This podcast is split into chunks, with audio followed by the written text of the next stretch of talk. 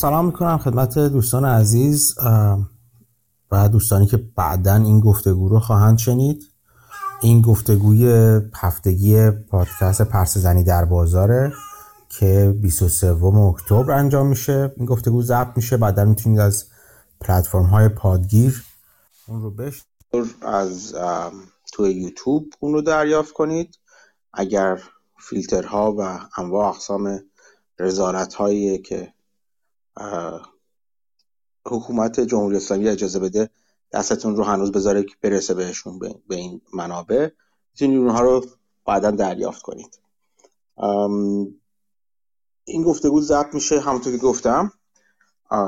این گفتگو هفتگی از فرمت خیلی خاصی نداره. من فرمت گفتگو آزاد هست. من یکی دوتا موضوع رو آماده کردم که راجبشون براتون صحبت می‌کنم. چیزی که برام در طول هفته جالب بوده رو و شنیدم و خوندم و راجبشون برام جالب بوده رو یکی دوتاشون رو براتون میگم. شما یک لینک بالا صفحه پینگ شده که مجموعه بقیه چیزهایی است که مربوط به پرس زنی در بازار شامل گروه تلگرام به خدمت شما شما حساب توییتری خبرنامه و غیره و غیره. حالا اگر جاش پیش اومد راجع به اونها هم توضیح میدم. این هفته من یکی دو تا موضوع خیلی جالب بودش برام بیشتر از بقیه. جالب بود موضوع جالبی که زیاد دارم. خیلی درگیری های مختلف هستش این روزا همونطور که هممون می‌دونیم. ولی یکی دو تا موضوع بودش که بعد نبود که باهاتون صحبت کنم. یکی یکی از دوستان پرسه بود بازم راجع به وضعیت انرژی اروپا بگم. که حالا من خیلی وقت نذاشته بودم ولی یه موضوع جالب به نظرم رسید که در مورد سفر اخیره یعنی اخیر که ماه آگست اولاف صدر اعظم آلمان به کانادا بودش برای اینکه با یه هیئت بلند پایه برای اینکه کانادا رو راضی کنن که در شروع کنه به انتقال گاز طبیعی به صورت LNG از کانادا با آمریکا به اروپا برای اینکه تا حدی نیازهای اروپا رو تامین کنن که سفر خیلی موفقی هم نبود و این هفته راجبش دومبرگ تو سابستک خودش نوشته بود و چون دیدم از دسترس احتمالا خارجه از دسترس خیلی از دوستان خارجه و پشت پیوال قرار داده. گفتم راجع به اون صحبت کنم و یک کمی هم در مورد چین صحبت می‌کنم که فکر می‌کنم بیستمین کنگره حزب کمونیست چین برگزار شد که بستگی به حالا زمانتون زمانی که داریم می‌دونیم در مورد صحبت می‌کنیم. امروز صبح در واقع تموم شدش و اعضای هیئت بلندپایه جدید معرفی شدن. و خب تاثیراتی که می‌تونه داشته باشه این روزا خیلی در مورد بازگشایی چین صحبت می‌کنن و غیره و غیره. یه ذره در مورد چین صحبت می‌کنم. مخصوصا در مورد چین منابعی که من داشتم میخوندم و دنبالشون می‌کردم رو براتون توی گروه تلگرام گذاشتم که توصیه می‌کنم برید اونجا مفصلتر اونجا رو نگاه کنید. این دوتا موضوعی هستی که من می‌خوام راجع بهش صحبت کنم و اگه حالا صحبتی هم دوستان سوالی داشتن یا چیز جالبی هم بود من خوشحال میشم بشنوم. سعی می‌کنیم طبق روال جدیدمون گفتگو رو کوتاه نگه داریم چون ظاهرا این برای بقیه دوستان جذابتر و جالبتر هست تا اینکه گفتگو رو طولانی کنیم. خب من دارم می‌بینم که ایوان و محسود هر دو هستن. چطورید بچه ها خوبید؟ درود بر شما. مرسی. من خوبم. شما خوبین؟ من خوبم مسعود. چه خبر؟ کم پیدایی چند وقته؟ چند وقت که یه جلسه فقط نبودم ولی خب تو سفر بودم. آره. امروز الان تو حرکتم ولی خب دارم می‌رسم خونه. خب خیلی هم خوب. امیدوارم که سفر خوبی باشه. بوده باشه مرسی برای. مرسی. سفر برلین که نشد ولی خب اگه اونم می‌شد خوب بود. آها خب نداره آره منم اینجا این هفته تورنتو نتونستم برم ولی همین شهرهای نزدیک خودمون دوباره یکی دیگه از شهرهای کوچیک نزدیک خودمون رفتم. اونم خوب بود بد نبود. خب جمعیت خب بل... خیلی کوچیک‌تر و اینا بود ولی خب بالاخره خوبه. آدم خوبه که شرکت کنه در این اجتماعات هر قد که می‌تونه. حالا آره برادران داخلی مثل اینکه اجتماعات برای قیمت بنزین بوده. آره فعلا فعلا دارن سینه‌خیز میرن. ببینیم تا کجا می‌تونن سینه‌خیز کرال پشت برن. فعلا.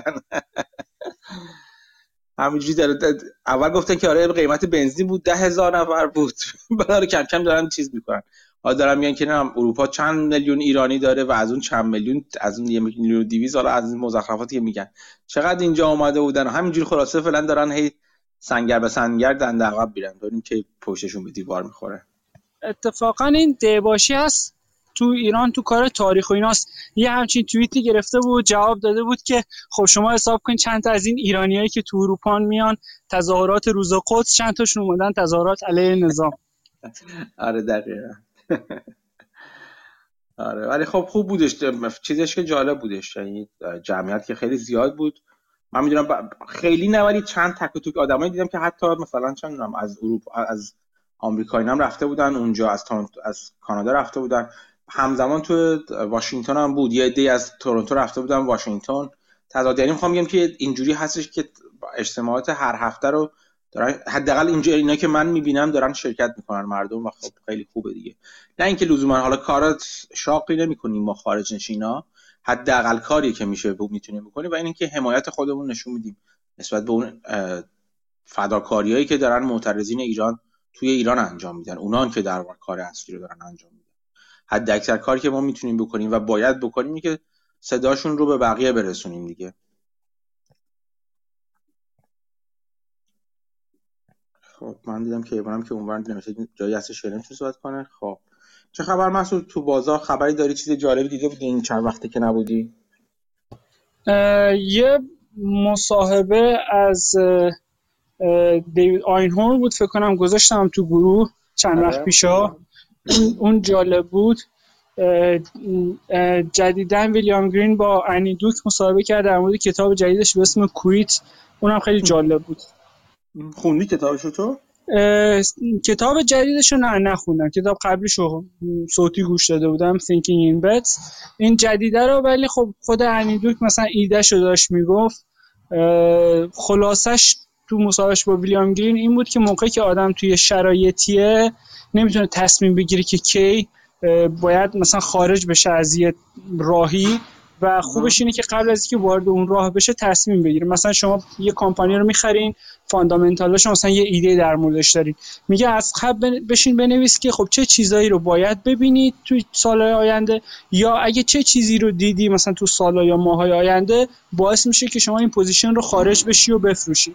و اینو می‌گفت بعد از قبل تعیین کنی خیلی چیز جالب. آره، منم زیاد شنیدم که یکی از سوالایی که من چند تا از این چیزایی که hedge fund که حالا اونا که من قبولشون دارم من زیاد شنیدم اینو از زبونشون یا از قولشون اینو می‌پرسن که خب چه اتفاقی باید بیفته که تو این چیز رو این از این position بیای بیرون؟ وقتی مثلا یه ایده ای رو به عنوان مطرح می‌کنن که این ایده خوبیه به این دلیل به این دلیل به این دلیل میگن که خب خیلی هم عالی. بگو چه چیزی ممکنه اتفاق بیفته؟ چه چیزی رو ببینی نظرت راجع به این ایده عوض میشه و فکر کنی ایده بدی هست یا ایده موفقی نبوده یا نخواهد؟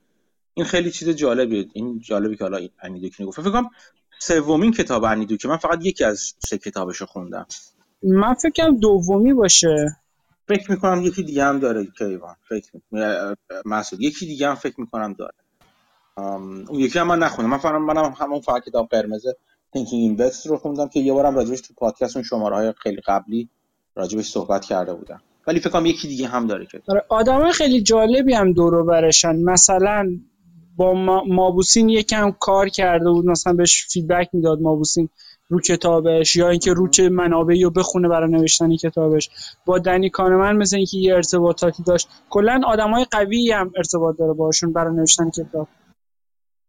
آره حالا من نمی‌دونم این ارتباطات رو بعد از کتاب اولش به دست چون می‌دونم که خب بعد از اینکه خب این پوکر باز حرفه‌ای بود دیگه یعنی که از پوکر بازای خیلی خوب بود که بعد شروع کرد به بقیه یاد دادن. حالا هم پوکر رو هم غیر پوکر رو هم خیلی محبوب شد بین تریدرها و هج ها. برای اینکه بیاد برای تریدرهاشون صحبت کنه. چون به هر حال همونجور که از اسم کتاب اولش هم برمیاد سرمایه گذاری نگاه کردن به صورت احتمالاتی هست دیگه. اینکه مثل یک شرط بندی هر موقعیت رو در نظر و اینکه درس که از پوکر میشه به سرمایه گذاری و تریدینگ منتقل کرد که کم هم نیستن این درس ها البته.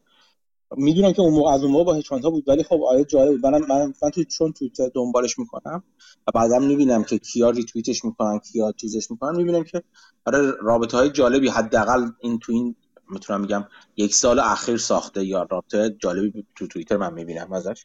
به نظر جالب هستش. آره این انیدوک به نظر آدم بسیار بسیار جالبی هستش. از نظر اینکه آدم دنبال کنه از درسش ازش درس یاد بگیره. آره حالا خلاصه از این زندگی نامش و کتاب اولش و کتاب دومش رو توی این مصاحبهش با ویلیام گرین راجبش حرف می‌زنه دیگه. کسی علاقه من بود مصاحبه خیلی جالبی. فکر حدود دو ساعت یک ساعت و پنجاه دقیقه است. چقدر خوب چقدر خوب. آره ویلیام گرین چیزاش هر چند وقتی بار یه دونه اپیزود رایگان می‌ذاره. اغلب اپیزوداش غیر رایگان هستن که فقط یه پریویوشون رو توی پادکستش می‌ذاره. ده دوازده دقیقه راجبشون حرف می‌زنه. ولی چند وقت بار یه اپیزود رایگان یعنی یه اپیزود کامل به صورت رایگان می‌ذاره و با آدمای بسیار جالبی. آها این ویلیام گرین اینطور میگه من ببخشید با با گرانت اشتباه گرفتم. آره آره, آره. داشتم فکر کردم اپیزودهای پولیش من ندیدم پس. نه نه نه نه حق با تو. من من کامل من عذر می‌خوام. حق با تو ویلیام گرین که اصلا چیزه. نویسنده کتاب چیزش مجانی. من راجع به اون یکی چیز داشتم می‌گفتم. گرانت ویلیامز رو داشتم می‌گفتم در واقع که اپیزود پولیه. چون اونم فکر می‌کنم اون نمی‌دونم اون باش صحبت کرد نه ولی خب جالبه. آره عذر می‌خوام. حق با تو ویلیام گرین تمام اپیزودش رایگان هست به اختیار همه هست و تمام با بسیار آدمای جالبی هم گفتگو می‌کنه. ما هنوز به نظر من جزو چیزای جالب گفتگوهای جالب ویلیام گرین گفتگوش با مونیش پابرایه به نظر من از بقیه گفتگوهاش من, من بیشتر دوست دارم البته. آره کلا گفتگوهاش خیلی جالبن تو همون پادکست تی آی سی اگه اشتباه نکنم TIP چند روز پیشا یه مصاحبه هم گذاشته بودن با ایان کسل. اون مصاحبه یعنی امسالش. تقریبا هر سال باشون مصاحبه می‌کنه. اونم خیلی جالب بود. حرفای جالبی راجع ماکرو کپ مثل همیشه می‌زد. آره ایان کسل هم تم... به نظر من آدمی که باید تمام اپیزود تمام مصاحبه که باش میشه رو با با چیز زیادی گوش کرد با تخمین خوبی میشه گفتش که اپیزودها گفتگوهای خوبی میشن. آره جدیدا مثل که کانال یوتیوب هم راه انداختن یک یه سری از اون اینوستورایی که تو اون مایکرو کپ کلابشون می نویسن رو آورده بودن راجع به یه سری از ایده هاشون حرف بزنن. و خب اینا رو زارن تو یوتیوبش گذاشتن. من وقت نکردم هنوز چک کنم ولی مثل که اینو جدید این کارو کردن و اونم می‌تونه سورس خیلی جالبی باشه. حالا اگه چیز کردی یکی لینکشون رو بذار. من منم ندیدم اینو. اگه باشه من من بررسی کردم چیز جالب دیدم حتما هم شیر می‌کنم. ولی فکر کنم آخرین چیزی که گذاشتن شاید اولین چیزشون همون باشه. یه کنفرانس که گذاشتن و کل ویدیوش مثلا شاید یکی دو ساعت باشه گذاشتن با presentation اون آدمایی که مثلا تو MicroCap Club خیلی خوب کار کردن. ولی خب چک می‌کنم اگه جالب بود می‌ذارم تو اون قدیمیه فکر می‌کنم اون قدیمیه. مورگان هاوزل اینا توش حرف می‌زنن؟ نمی‌دونم ولی جدید جدیدا توییت کرده بود این رو هم و می‌گفت کانال یوتیوبشون هم جدید رو انداختن. شاید چون Micro Club من subscribe کرده بودم خیلی وقت پیش. به چیز چندانی توش نبود. یه سخنرانی مثلا از مورگان هاوزل بود یادم خیلی وقت پیشش. یکی خودت حرفای خودت یکی از presentation خود ایان کسل بودش که یه presentation چندی بار ارائه داده. ولی خب اگه جدیدن دوباره ویدیو گذاشته باشن من ندیدم. جالبه که پس ببینیم که چی بوده. خب اینم از این. به خدمت شما یه پادکست هم چند وقت پیش گذاشته در مورد اون مقاله بافت در مورد inflation که تو د اینتلیجنت چی پادکست صدات خیلی بد میاد مسعود. من متوجه اونم خیلی جالب بود گفته بوشون مسعود صدایی منو داری تو؟ آها من فکر کنم اینترنت هم قطع شد. نمی‌دونم شنیدین چی گفتم. یه پادکست جدید گذاشته بودین در قدیمی بافت که در مورد اینفلیشن بود تو دهه هفتاد پادکست نمی‌دونم ده اینتلیجنت یه چیزی بود. اونم خیلی جالب بود گفته بوشون من خاطرم نمیاد چی گفته. ولی من اواخر یه چیزی راجبه از بافت خونده بودم راجبه چیز. از بافت خونده بودم راجبه اینفلیشن و اینا. چند تا چیز من اینقدر چند وقت ذهن هم درگیر چند تا چیز درست به خاطرم نیستش. ولی شاید هم یادم یادم اسم پادکستش این بود. This Week in Intelligent آه آره آه آره آره یادم یادم آمد آره آره آره یادم آمد آره اونم جالبه اونم جالبه. آره کلا حرف می‌زد که تو مثلا ریترن از کجاها میاد. که از تغییر مارجین تغییر اینترست ریت نمی‌دونم رشد همه اینا. بعد این عوامل تو شرایط اون موقع بررسی کرده بود که تو صحبتاشون می‌گفتن که خب الان امروز در چه حال هستیم؟ مثلا از چه جهتی ممکن earning همچنان رشد کنه و کلا مثلا دهه آینده چه جوریه و خب نظرشون خلاصش این بود که دهه آینده مثلا ممکن تا ده سال قیمت index دو برابر بشه ولی real term خب خیلی کمتر از اونه و تقریبا بی حسابن سرمایه گذاره یعنی هیچ سود real ی نمی‌برن توی ده سال آینده. آره یاد آمد این این سه نفر هستن که توش حرف می‌زنن. دوتاشون دو نفر fund manager ن و یکشون که این میهایلوویچه.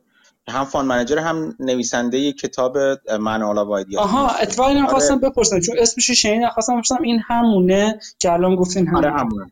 آره همونه همونه. تو سوئیس هم هستش یعنی زوریخ base فکر کنم هم شهر فکر می‌کنم هم شهر که گای اسپیرز هستش اونجا. آره همونه همونه همونه. خدمت شما هستم که من یه, یه،, یه چیز کوتاهی رو راجع به همین آلمان و چیز بگم آلمان و چین بگم. و بعد حالا آلمان و کانادا بگم و بعدم بریم سراغ اون یکی پخش در مورد چین بودش. بعد حالا بینش هم دوستان که هفت صحبتی سوالی داشتن خواستن بکنن. این در مورد آلمان اینا خیلی کوتاه هست البته. دومبرگ این دفعه بیشتر برگرفته از حرفی که دومبرگ این هفته زده بودش. اینطور که تعریف می‌کنه میگه که آگست یه تو ماه آگست یه هیئت بلند پایه به حالا به چیزیه به رهبری اولاف شولز بلند شدن رفتن کانادا. و با کانادا و جاستین ترودو دولت کانادا مذاکره و اصرار که بیاد در در مورد انتقال گاز طبیعی به اروپا با هم یه صحبت کنن که بتونه تا حدی حالا زمستون رو برای خودشون آسون تر کنن و طبق معمول جاستین ترودو گفته بود که از نظر ما به نظر ما صرف اقتصادی نداره این. این رغم این حرفی هستش رغم این واقعیت هست که یه اسپرد بسیار زیادی بین قیمت گاز طبیعی تو آمریکای شمالی و تو اروپا برقرار. یعنی با این حال گفته که چیز نیستش و باید تاکید کرده روی روی اینکه به نظر ما گاز چیز سوخت های فسیلی آینده ای ندارن و این سرمایه گذاری نمیارزه و ما باید دوباره همون همون حرفای همیشگی رو قرقره کرده. جاستین ترودو خب همونجور که می‌بینید جاستین ترودو معلم دراما بوده دیگه. حالا شده نخست وزیر اینم اینم نکته جالبیه. دیگه معلم درامایی که تبدیل به اصطلاح نخست وزیر شده توی توی کانادا. بعد میگفتش این حرفی که توش زده میشه این جالب بودش که میگی به جاش از ایده چیز صحبت کردن روی توافقی در مورد هیدروژن انجام دادن اینا. و دو طرف گفتن که ما می‌خوام ولی با در مورد هیدروژن با هم همکاری کنیم. بعد میگه که حالا میگن جزئیات جزئیات توافق که طبق معمول خیلی گنگ و نامفهومه ولی اون چیزی که از صحبت ها برمیاد این است که اینا کانادا قرار توی ساحل شرقی خودش توی نیوفاندلند که منطقه بسیار بادخیزیه و از از شرق به غرب بادهای خیلی تندی از اقیانوس اطلس میادش شروع کنه یه سری وین فارم آفشور یا آنشور بذاره و شروع کنه اونجا الکتریسیته الکتریسیته بادی برق بادی درست کنه.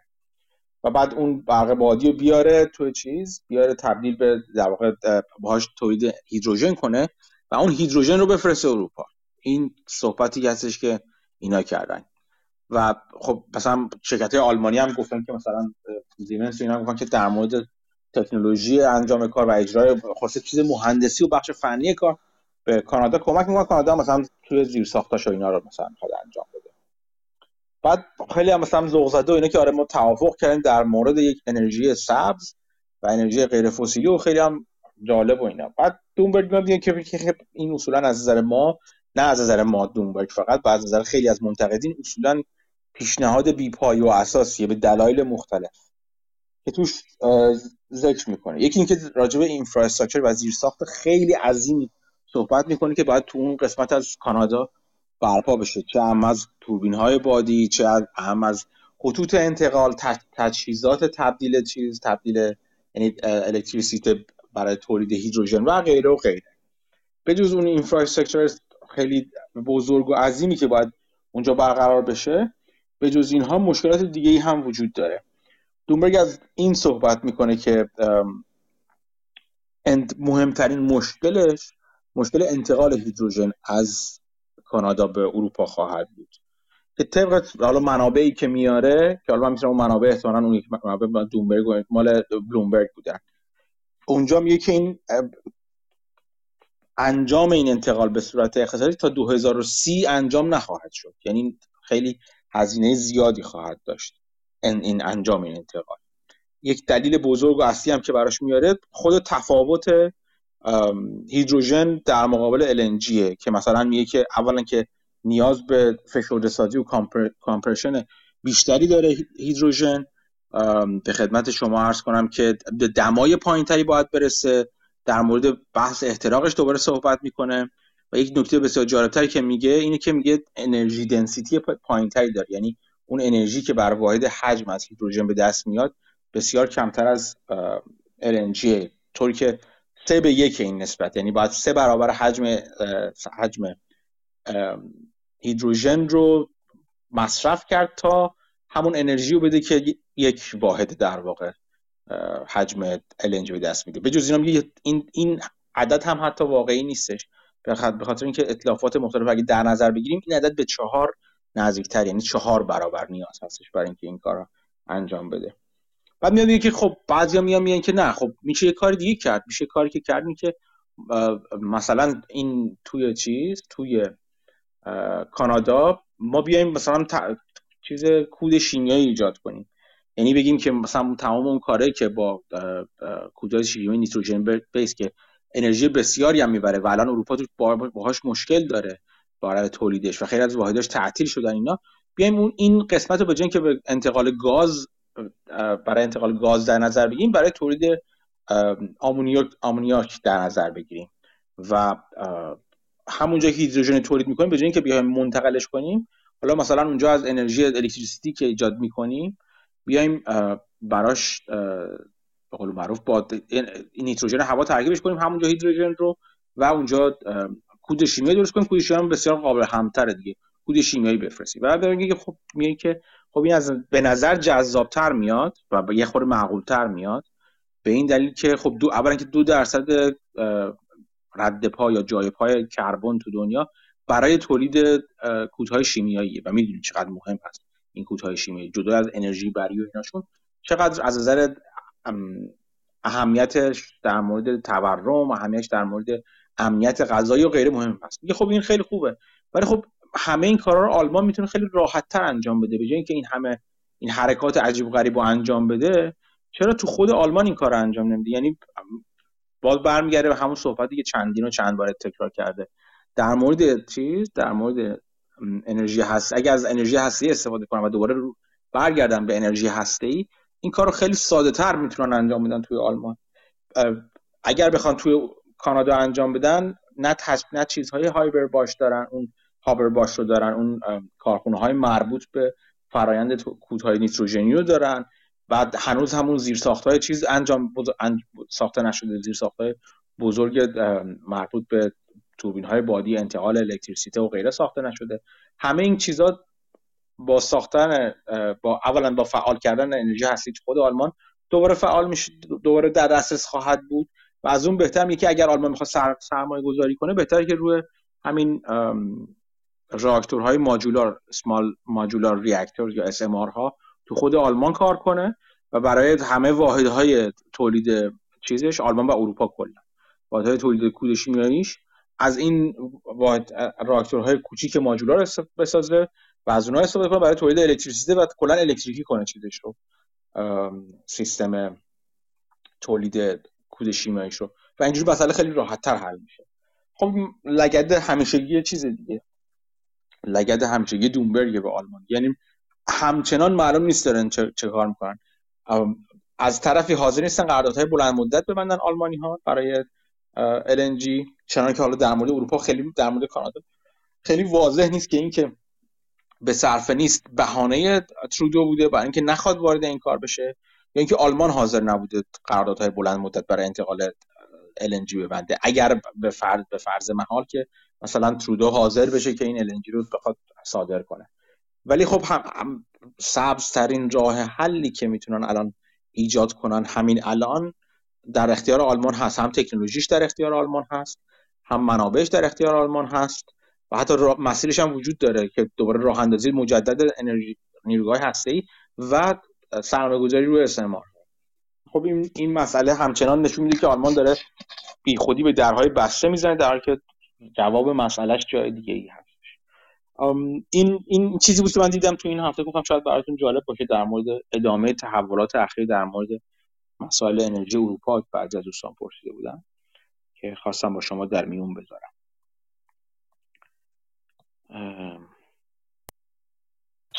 در همین راستا تو ایران ادعا شد که اروپا زمستان سختی داره و ما گاز داریم و اینها ولی مثل اینکه داستان برعکس شده مثل اینکه میگن مخازن اروپا چون هوا خیلی سرد نشده و اینا فعلا پر شده و ایران با کمبود گاز برای زمستان مواجه توییت خیلی جالبی مودی عالمی داشت در مورد این. آها. آره دیگه جالبه دیگه.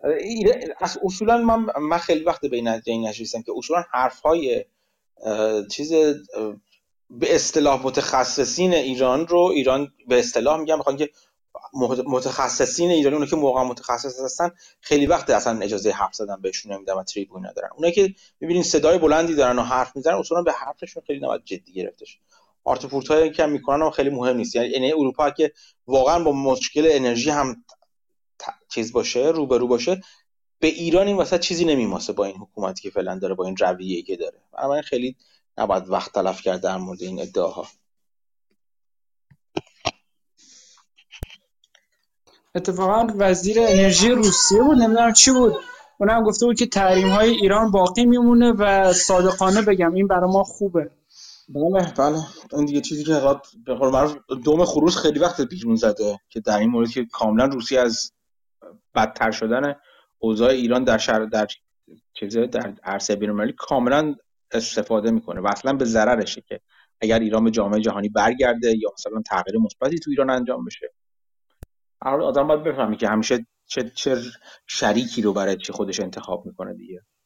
آره حالا یکم بحث اقتصادی خیلی نمی‌خوام سیاسیش کنم ولی اون ظریف موقعی که داشت می‌رفت اون گفتگوی محرمانش رو مثلا که بخشی هم همون هم می‌گفت می‌گفت کل سنگ اندازی ها برای توافق هسته یا همه اینا کار روسیه است. اون تو دوره روحانی بود تازه. الان هم خب دیگه خیلی می‌گفتم مشخصا روسیه جلوی توافق رو گرفت به خاطر اینکه فشار بیاره به اروپا برای انرژی و اینها و الان هم که از پبوشه ایران استفاده دستش خالیه ولی با این وجود اعلام هم می‌کنه که یعنی بانک ایران داره مثلا بهش کمک می‌کنه داره ضربه ایران که میگم از جمهوری اسلامی. ضربه هم بهشون می‌زنه با اعلام کردن اینکه این ابزار رو از ایران آورده.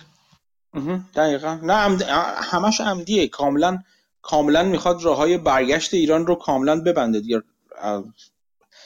چی میگم بهش؟ مثل کسی که معتادش بکنی بعد هی جنس بیشتر بیاری آبروش ببری که این معتاده و برگشتش رو به جامعه سختتر و سختتر یا خوب شریک رو انتخاب کنید قشنگ گشتن قشنگ میگن که فوزولات جمع چند دور هم دیگه. اینجوری همینجوریه. جون نظام جمهوری اسلامی قشنگ بهترین شریک و مناسب ترین شریک که به طبیعت خودش نزدیک است و داره پیدا کرده تو دنیا.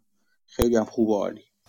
حالا این وسط چین که اعلام کرده بود ما مثل برادریم با روسیه هیچ فاصله بینمون نیست ظاهرا هیچ سلاحی به روسیه نداده. دقیقا دقیقا. این تفاوت چیزی رو می‌بینی که کشوری می‌بینی که حداقل برای چیز خودش مهمه. واقعا امنیت ملی و منافع ملی خودش مهمه. با کشوری که اصلا براش منافع ملی خودش مهم نیست. مردمش مهم نیستن خب یه چیزی هم راجع به چین من یک کمی هم راجع به چین صحبت کنم. کنگره چیز بود. من چند چند تا پادکست و چند تا مقاله و اینا رو گذاشتم که حالا دوست داشتید توی گروه گذاشتم. برید اونا رو مطالعه کنید. به نظر من چین ماجرای جالبیه. مخصوصا که حالا پادکست ها قبل از نتایج چیز در اومده در اومدن بیرون در قبل از که نتایج این کنگره حزب کمونیست چین به سرانجام برسه بیرون اومده بودن. ولی تقریبا مسیر راه رو مشخص می‌کردن و می‌گفتن که به چه چیزایی باید نگاه کرد. به ترتیب اگه بخوام بگم در توی اون پادکست Bank of America که تازگی من پیداش کردم و دارم گوشش می‌کنم پادکست جالبی هست بعضی از اپیزودهاش در مورد بازگشایی چین صحبت می‌شد و اول اول این سوال رو مطرح می‌کرد یعنی این نکته رو مطرح می‌کرد که خیلی در اونه که در مورد commodity ها سرمایه گذاری می‌کنن مخصوصا خیلی چشم به راه بازگشایی چین هستن. از این جهت که میگن که قیمت commodity ها دوباره میره بالا چون این چین به عنوان بزرگترین مصرف کننده commodity ها تو این چند وقتی که اقتصادش کند شده اونقدر مصرف نکرده و اگر دوباره به بازار برگرده خب این مصرف commodity ها رو میاره بالا و قیمت commodity دوباره همچنان یا اولا که بالاتر میره و بالا هم میمونه چون که خیلی ها معتقدن وارد یک رژیم کلا قیمت بالای commodity شدیم. توش صحبت که می‌کرد خیلی جالب بود در مورد پایین در مورد این صحبت کرده بودش که مثلا شاخص چین شاخص بازار چین توی هم چند سال گذشته 5 سال گذشته یا هر چقدر اصولا بالا نرفته و خیلی انگار علیرغم های بالا پایینایی که اومد داشته تقریبا ثابت مونده و اونجا حرف جالبی این در واقع مسئول بخش متخصص چین بانک آف امریکا می‌زد. میگفتش که بازار چین رو باید به دو شاخص شاخص چین رو بازار چین رو باید به دو بخش اصلی تقسیم کرد. یکی بخش large cap SOE یا mega cap SOE هستن. SOE هم یعنی state-owned entity هستن یا enterprise هستن. به این معنی که شرکت های شرکت دولتی اینجوری بگیم. همون چیزی که ما بگیم خصولتی همون جوریه شرکت های دولتی که در واقع حالا توی بازار چین هستن و یه بخش کوچیکتر smid cap که اسمال و مید کپ باشن که اونا بخش های رو به رشد هستن. و میگه اتفاقا این اواخر تو این چند سال اخیر دولت خیلی به دلایل مختلف هم فشار دولت هم به خدمت شما عرض کنم که مشکلاتی که خود اینها داشتن شرکت های مگا کپ و در عظیم داشتن شرکت عظیم دولتی داشتن و مشکلی که دولت براشون ایجاد کرده تغییر هایی که دولت ایجاد کرده خب اینا اوضاع خوبی نداشتن این چند وقته. ولی در مقابل شرکت هایی که توی اسمیت کپ هستن اسمال و مید کپ هستن شرکت کوچک و متوسط اونا شرکت های رو به رشدی بودن و نگاه کنیم میگه که اون میگه تو این همین زمان شاخص مربوط به اون شرکت ها خیلی هم رشد داشته و خیلی خوب بوده. راجب چیز صحبت می‌کنه که راجب صنعت ریل استیت یا املاک چین صحبت می‌کنه و میگه که خب یه سری مشکلاتی چون در واقع real estate چین من چند بار گفتم real estate چین فکر می‌کنم 500 500 billion دلار فکر می‌کنم چیزش هست. یا حتی بیشتر. فکر می‌کنم حتی بزرگتر. که بزرگترین asset class دنیا هستش این real estate چین. و بعد راجع به صحبت کنیم مشکلاتی که این اواخر در موردش به وجود اومده و چند تا مورد رو میگه. یکی که همون سیاست zero کووید هستش که قرار مثلا صفر بکنن کووید رو که میگه که این باعث شده که یک سری عدم اطمینان ها و ابهاماتی برای در مورد آینده به وجود بیاره و این باعث شده که سرمایه گذاری توش کم و کمتر بشه. از اون طرف میگه که فشاری که چین روی شرکت های tech اوورده نمونهش علی بابا تنسنت و حالا شرکت دیگه اوورده که بهش به عنوان tech crackdown مثلا اسم می‌بره این باعث شده که unemployment و بیکاری تو این سطح تو این بخش زیاد بشه و این بخش اتفاقا بخشی بودن که کسانی که توش بودن بیشترین سرمایه گذاری رو خودشون می‌کردن توی real estate به صورت سنتی real estate توی چین اینجوری هستش که بر مثل مثل توی چیز مثل توی کانادا فرضاً خیلی به عنوان speculation استفاده میشه. حالا سرمایه گذاری یا اینکه الان بخریم قیمتش بره بالاتر اینا استفاده میشه. و خب وقتی این بخش که حالا بخش خوش درآمد بگیم اسمشو بودن تو کارکنان tech شغل خودشون رو از دست دادن خب اینا اینها یکی از تبعاتش این هستش که اینا سرمایه گذاری هاشون رو توی real estate رو دیگه فیتیلش کشیدن پایین دیگه پولی ندارن که real estate و املاک سرمایه گذاری کنن به جز اینا البته به این اشاره می‌کنیم که اون سازندگان مسکن توی چیز توی چین اینا خودشون هم به علت شرایط بدی که داشتن و اون لورج و بدهی های بالایی که داشتن اینا خودشون خودشون هم به سری دیفالت ها رسیدن و با کند شدن های اون سرمایه ورودی که حالا تو قسمت های قبل گفتیم توی توی این نکات قبلی گفتیم به دلایل مختلف این باعث شده که اینا که در واقع به به صورت معتادی که از این جیب به اون جیب می‌کردن یا پول ورودی رو می‌گرفتن سریع مثلا منتقل می‌کردن به پرداخت هایی که روی لورج بالاشون داشتن بدهی بالاشون داشتن. وقتی اون پول ورودیشون کم شد این باعث شد که خودشون شروع کردن دیفالت کردن و این دیفالت ها این این نکول ها اگه فارسی بخوایم بگیم مثل اون گوله برف غلطانی شدن که نکول های بیشتر و بیشتر و پشت خودشون آوردن. این یه نکته بود و البته خود دولت هم هستش که حالا این این نکته خیلی جالب تر بود. به نظر من خیلی خیلی جالب تره دولت چین چند وقتی شروع کرده به صحبت از یه, یه،, یه جورایی میگن یه مقدار کمونیستر شده. حالا جلوتر بهش اشاره می‌کنیم. و از جمله اون کمونیستر شدنش این که میگن که بیشتر به کامن پراسپریتی بیشتر تاکید می‌کنه یعنی اینکه اون اون منفعت عمومی یا اون در چجوری بگم رفاه عمومی بیشتر تکیه می‌کنه. و از جمله حرفاش حرفایی که به عنوان یکی از نمادهای این صحبت می‌زنه اینی که مسکن برای زندگی کردن توش هستش نه برای سوداوری و معامله و speculation و در واقع سفته بازی. و خود این باعث شده که یه سری عدم قطعیت ها و ابهاماتی به وجود بیاره که شاید خود دولت خیلی به صورت جدیتر همونطور که در مورد در مورد صنعت یا sector تکنولوژی و فناوری مثل علی بابا اینا شروع کرد فشار بردن این فشار رو به, به چیز هم بیاره به بخش مسکن و املاک هم بیاره که بسیار بسیار با توجه به سیگنال هایی که نشون میده حکومت چین بسیار بسیار محتمل هست این کار.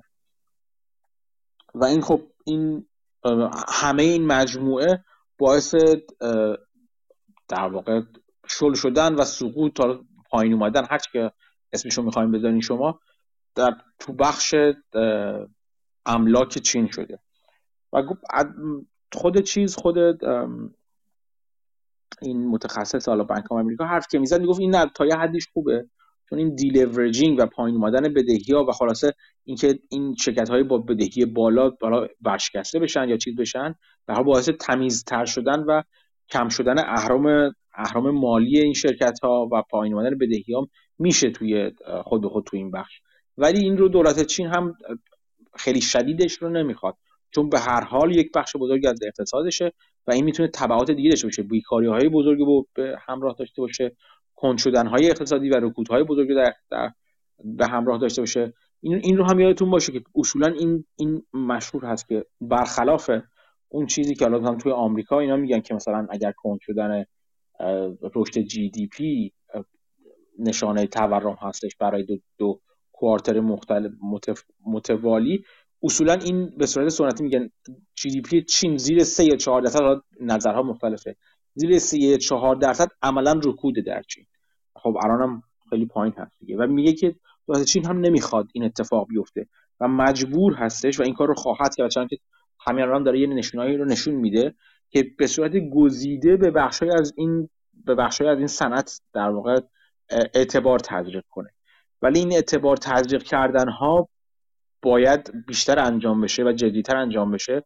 وگرنه اون اگر اون نکول های پشت سر هم شروع بشه اون وقتی که اون اون برف اون گلوله برف قطان رو نمیشه دیگه جلوش رو گرفت و خطرناکتر میشه. این صحبتی که بود می‌کرد در مورد reopening و بازگشایی چین هم صحبت های جالبی می‌کرد. میگفتش که یک نواخت نیست. اولا این سیاست های سختگیرانه چین برای برای اینکه شهربندان ها به قول قرنطینه ها در نقاط مختلف چین یک نواخت نیست. بعضی جاها اسمشو کند کردن میگن بعضی اسمشو مثلا واقعا قرنطینه میگن.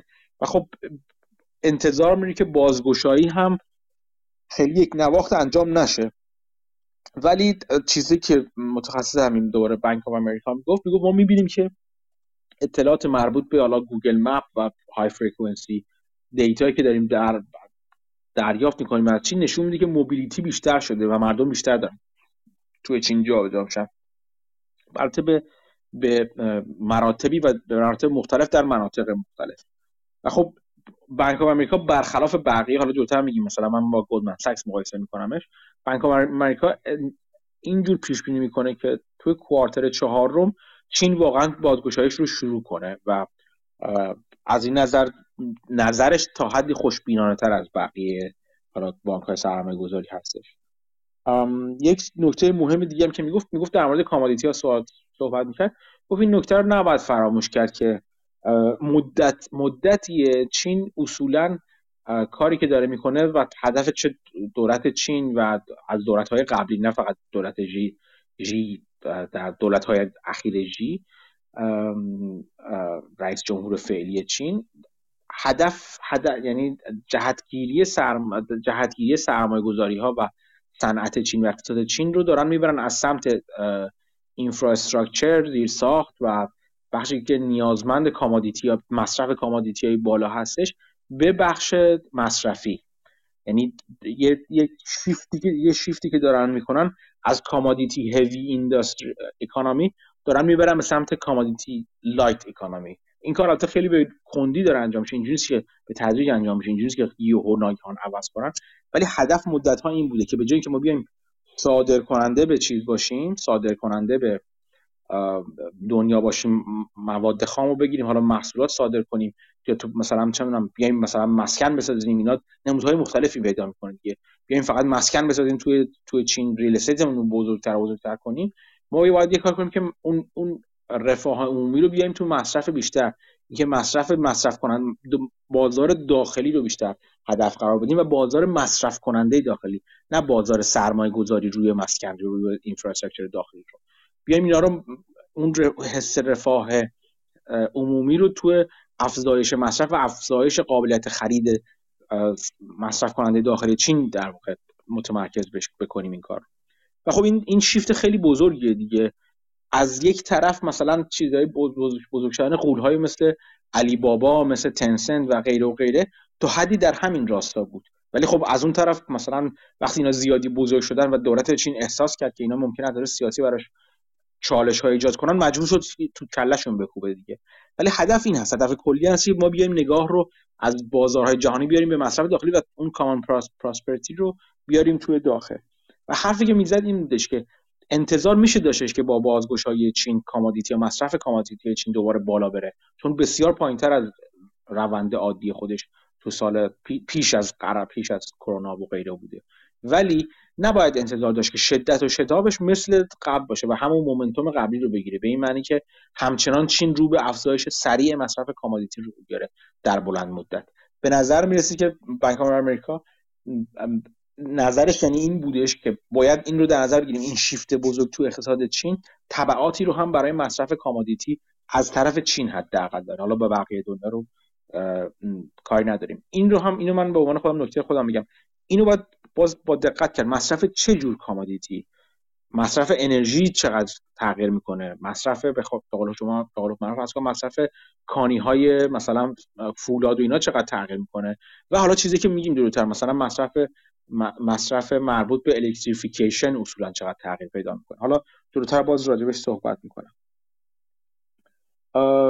باز دوباره بانک آمریکا چیزی که میگفتش در مورد حالا در مورد خود سیاست های بانک مرکزی چین هم می‌گفت انتظار میره که توی شیش ماه آینده فد، فدرال رزرو در واقع اینطور که اینا انتظار دارن اون پیوت نهایی و اون چرخش بزرگی خودش رو انجام بده. چرخش هم به این معنی که متوقف کنه افزایش نرخ بهره رو و میگفتش که این باعث میشه که رمینبای یا اون چیز یوان حالا اسمی که براش می‌ذاریم اون چیز چین اون ارز چین اون از دست دادن ارزش خودش رو در مورد در مقابل دلار کند کنه و این باعث میشه که چیزی که می‌گفت این خیلی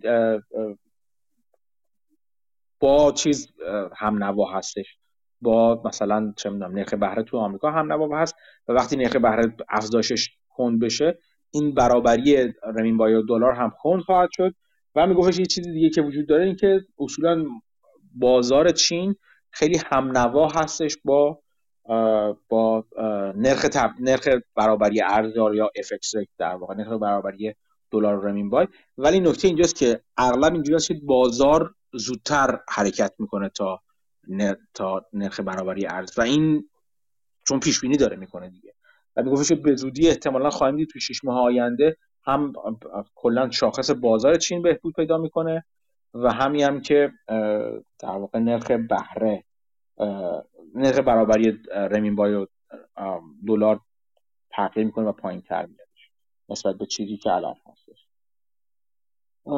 دیگه به خدمت شما کنم باز از بانک آمریکا من یه سری نوت نوشتم گذاشتم که وقتی داشتم گوش می‌کردم این نوتا رو دارم مرور می‌کنم برای شما می‌خونم. یک نکته دیگه در مورد چیز بودش در مورد سکتورهای مختلف بود و اینترنت سکتور. گوینده در واقع مجری چیز از مجری پادکست از متخصص بانک آمریکا سوال سوالی کرد. بود در مورد سکتور اینترنت یا تک چین. و میگفتش این سکتوری از مثلا از ابتدای سال تا دو سوم ارزش خودش رو از دست داده و به خدمت شما عرض کنم که خیلی از سیاس خیلی از سرمایه‌گذارا فراری شدن و دیگه نمی‌خوان چیز بذارن سرمایه گذاری کنن اینا. آینده رو چجوری می‌بینید حرف جالبی که زدی این بودش که در بین sector های مختلف توی چین sector اینترنت و sector انرژی این دوتا تنها دو sector ی بودن تنها دو بخشی بودن که در واقع earning مثبت و سوددهی مثبت داشتن این, این, این دو sector. خب این جالب بقیه sector های منفی بودن. و الان همونطور که گفتیم خود index شاخص اومده پایینتر و این earning مثبت همراه شده با والویشن و ارزش گذاری پایینتر. و ولی خب چیز Bank of America معتقد بود که همچنان فشار دولت روی چیز ادامه خواهد داشت روی این sector ادامه خواهد داشت. و حرفی که حالا من جای دیگه شنیدم اینو اینم چیزی که خود من می‌گفتم یعنی بین یعنی این این نکته از طرف منه. اینکه اون مثلا در مورد علی بابا به زودی دولت شهروندان چین هم با لیست توی هنگ کنگ و اینا به زودی شهروندان چینی هم امکان این رو خواهند داشت که سهام چیز رو بخرن سهام شرکت های مثل علی بابا رو بخرن. این امکان براشون فراهم نبوده. و خب این می‌تونه تا حدی فشار روی سهام علی بابا شرکت های مثل علی بابا رو برداره. در مورد این پرسیدش که به عنوان حسن ختام در واقع پادکست ازش پرسیدش که خب حالا با این وضعیت شما فکر کنید توی چه بخشی از چین اگه بخواد کسی سرمایه گذاری کنه باید سرمایه گذاری کنه؟ حرفش خیلی خوب بود. و میگفتش که ببین چین اگر برگردیم به اون چیز برگردیم به اون صحبت اصلی که حالا شرکت خودش چیزی خودش می‌خواد از بخش های commodity محور و زیر ساختاری بیاد به شرکت به, به صنعت مصرفگرایی بیشتر متمرکز بشه اینو میشه نمودش توی دو تا چیز توی دو سه تا sector خیلی خوب دید. می‌گفت یکی sector EV هستش electric vehicle یا خودروهای برقی هستش که چین دولت چین هم روش تاکید زیادی داره. یکی بخش renewable energy هستش خود سوخت های انرژی با منابع تجدید پذیر و یکی بخش سمی یا نیمه, نیمه رسانه ها گفت این سه تا بخشی هستش خود دولت چین به دلایل مختلف ژئوپلیتیک و غیر ژئوپلیتیک و و داخلی و سیاست داخلی روشون تاکید خواهد داشت توی سالهایی که در پی میاد. و این بخش ها هستن که در مقابل حالا در دیگه اون قبل مثل قبل نیستش که بعد از دولت جیانگ زمین اینجوری باشه که خیلی تاکید روی مثلا مصرف از طریق از از از به واسطه صنعت tech باشه مصرف خیلی تاکید دولت چین میاد روی اینا. که می‌بینیم خیلی شما از نظر ژئوپلیتیک مثلا بخش semiconductor ش محل رو در روی با آمریکا هستش حالا نه اینکه اسمش حالا خیلی خیلی اینو نمی‌خواست اسمش رو در روی بذاره ولی محل جایی که چین می‌خواد رو پای خودش بیسته و وابسته نباشه و روش سرمایه گذاری می‌کنه هرچند سرمایه گذاری به این راحتی هم نیست و توش میگه که اون فاصله که چین داره با آمریکا و آمریکا الان داره تازگی اذیتش اذیت آزارش بیشتر کرده و مثلا یه از فناوری ها رو اجازه نمیده به چین صادر بشه. یه سری از در واقع تراشه های اینا رو جلوشو می‌گیره به چین صادر بشه. اینا اینا می‌گفت برای چین مشکل ساز خواهد شد. به همین دلیل چین میره به سمت اینکه تو این صنعت خودکفا بشه ولی این خودکفایی اصلا نه آسونه نه به سادگی در دسترس و اون فاصله خیلی زیاد هستش. و هر چقدر حالا اصلا ماجرا این هم نیستش که پول چقدر توش ریخته بشه. نیاز به زمان طولانی زمان بیشتری داره برای اینکه به اونجا برسه. و این زمان فقط با پول مصرف کردن حل نمیشه. ولی خب به هر حال این محل تمرکز چین هست و چین می‌دونی که این پاشنه آشیلشه. بنابراین سرمایه گذاری این روی این صنعت بیشتر هستش. حالا EV و renewable هم که بدیهیه. ولی خب مثلا روی renewable مخصوصا و حالا تا حدی روی EV ها من تاکید اینو زیاد می‌کنم که حالا تو اصلا تو در مورد electrification توی چین خیلی زیاد هست. و این electrification و اینا این میشه میشه همچنان در مورد commodity وقتی گفتم باید گزیده نگاه کنید. بنابراین می‌تونید شما انتظار داشته باشین. مثلا میگم در مورد مس در مورد فلزاتی که حالا لیتیوم در مورد کوبالت در مورد حالا اگر بیایم روی انرژی خورشیدی روی silica و هر چیزی که به انرژی های تجدیدپذیر مربوط هستن شما می‌تونید همچنان انتظار داشته باشین. در مورد اونها مشکلی برای کام از نظر commodity رو اونها پیش نیادش. یعنی اونها همچنان مصرف بالایی دارن. ولی از اون طرف یک بخش اینم باید در نظر بگیریم که مثلا یک بخش بزرگ مصرف مس برای توی real estate چین بوده و اون بخش خب اون بخش کن میشه اون بخش زیاد نیست ولی تاکید روی این بخشش زیاد میشه روی electrification و EV ها زیاد خواهد شد. اینو در نظر بگیرید. ولی یک سری یک سری از این commodity هستن که اتفاقا الان تاکید روشون بیشتر میشه. شاید مصرف فولاد مثلا کمتر بشه تا حدی ولی از اون طرف مثلا مصرف لیتیوم مصرف مثلا کوبالت مصرف سیلیکا اینا اینا توش زیادتر هستش. بعد می‌تونید شما خودتون بررسی کنید که چقدرشون انرژی بر هستن و چقدر مصرف انرژی چین تغییر خواهد کرد. می‌خوام بگم که این صحبت که چین مصرف کننده commodity بزرگ شاید اونقدر بزرگ نخواهد بود رو با این با این نکته و تبصره در نظر بگیرید. کدوم commodity ها و برای چه منظوری؟ این رو در واقع در نظر بگیرید وقتی خواستید تحلیل کنید. این یه یه دونه پادکستش بود پادکست گلدمن. پادکست بانک آف امریکا بودش که پادکست هم مال گلدمن بودش و یکی دیگه مال فاینانشال تایمز. مال فاینانشال تایمز خیلی خیلی نکته اضافه تری شاید نداشته باشه. جالب پس اونم حتما گوش کنید. خیلی کوتاه یه رو تقریبا ولی گلدمن ساکس یه چند تا نکته جالب داشت صحبت داشت. بیشتر بخش سیاسی و حالا این مقالات یعنی یادداشت‌های بلومبرگ که دیشب من فرستادم توی گروه. این رو هم بد نیستش که بگم. تو گلدمن ساکس در واقع تو پادکست گلدمن ساکس به اینا اشاره می‌کرد که از یک مفهومی استفاده کرد به اسم Stalinization یا Stalinization چین در واقع استالین استالین کردن استالینی کردن چین. که منظورش چیه؟ منظورش همون قدرت مرکزی متمرکز و بزرگتر باشه. اینکه از عدم تمرکز که تو مثلا جنگ زمین در زمان جنگ زمین شروع شده بود و رهبران قبلی به نظر می‌رسه که این, این اینو با این در نظر قبل از نتیجه قبل از که نتیجه کنگره کنگره حزب کمونیست بیرون بیاد این پادکست بیرون اومده بودش. و خب میگفتش که به نظر می‌رسه که ژیر رهبر جدید چین حرفش این هستش که می‌خواد تمرکز قدرت رو بیشتر کنه. و خب این این چیز خیلی چیزی هست خیلی خطرناکی هستش. از یه طرف چیزهای مثبتی ممکنه داشته باشه از یه طرف چیزهای منفی می‌تونه داشته باشه. صحبت دیگه ای که در موردش می‌کرد اینه که از نظر گلدمن ساکس برخلاف بانک آف امریکا نظرش این که بازگشایی خیلی سریع نخواهد بود.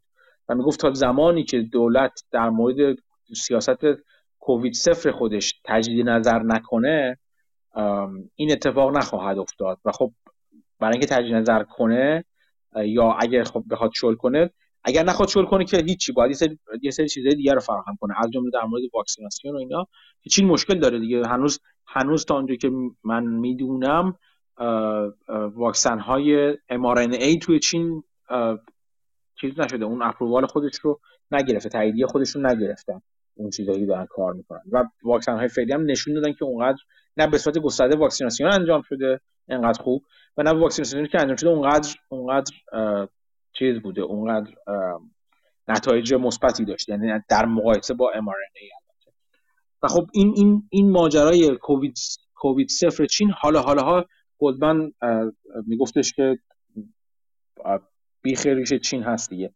و به این زودی ها اجازه نخواهد داد چین بازگشایی خودش رو شروع کنه. در مورد ریل استیت دوباره تاکید می‌کرد که حتما نیاز به دخالت دولت دخالت بیشتر دولت وجود داره.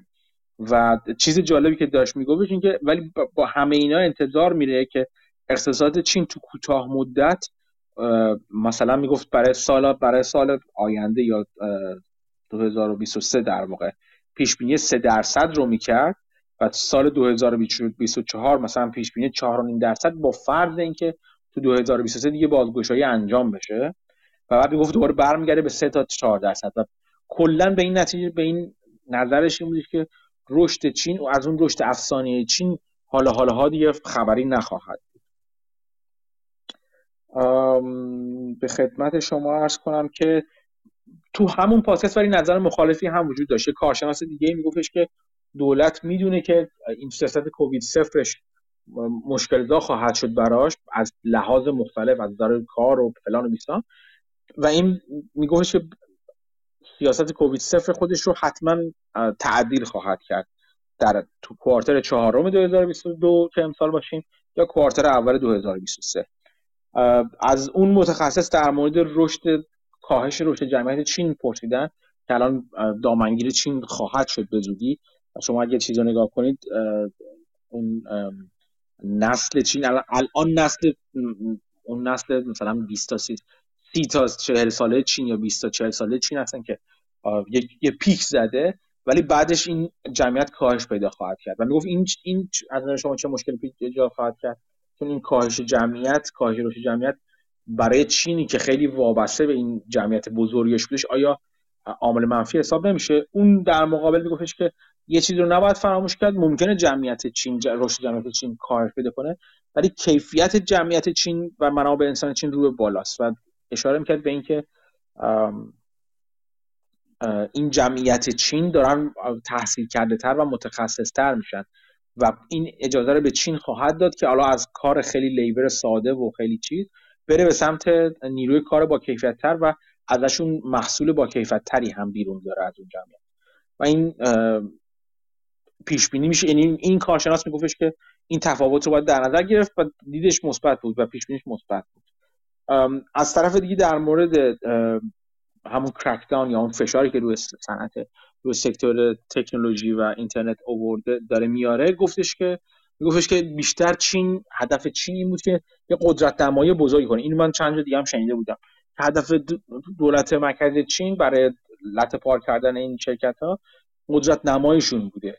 و اینکه مدام حرف این رو می‌زدی که تمام صنایعی که در واقع رشد می‌کنن و بزرگ میشن باید برگردن و توی خودشون سرمایه گذاری کنن و این قسمتی از سودشون رو برگردن توی توی دوباره جامعه سرمایه گذاری کنن و این خب تا, تا, تا یه مدتی مغفول مونده بود به قول بعضیاشون و این فشارها هم جهت قدرت نمایی بود که بگن که زیادی مثلا به افرادی مثل جک اینا که زیاد شما شاخ نشدین خلاصه اگه بخوایم می‌تونیم ماسخورتون رو بچسبیم. و از طرف اینکه شما بیشتر تو تو چیز یعنی باید یه چیزی برگردونید به, به اقتصاد داخلی در هر صورت به این نظر دیدش این بودش که این تاثیر تاثیراتی که دولت چین می‌خواسته رو گذاشته و دولت چین شروع می‌کنه یه مقدار چیز کردن یه مقدار شل کردن. ولی من به شما یادآوری می‌کنم که صدای مثبتی که توی چیز بود صدای مثبتی که توی حالا کمیته مرکزی چین بودش در مورد چیز در مورد تک و اینا که ما باید تک آینده ما قرار داره اینا مربوط به نخست وزیر چین بود. و اگر دقت کنید تو انتخابات جدید نخست وزیر چین حتی توی چیزم نیست تو اون کمیته مرکزی اصلا نیست. یعنی خب این چیز بسیار جالبه. یعنی خیلی نباید خیلی خوشبین بود. به از اینکه من بیشتر به نظرم به چیز نزدیکتر هستش. به بانک بانک آمریکا نزدیکتر هست که دولت چین همچنان فشار رو روی بخش ادویکیشن بخش بخش تکنولوژی اینا نگه خواهد داشت تا حد زیادی. ولی خب می‌تونیم یعنی یه جاهای دیگه سعی می‌کنه بهشون تقویت کنه. مثل همون دوال که گفتن دست چینی ها رو برای سرمایه گذاری تو اینا بیشتر باز کنه. در مورد تایوان این این جالب بودش. در مورد تایوان صحبت کردن و گفتن که دو تا نظر مختلف رو مطرح کرد.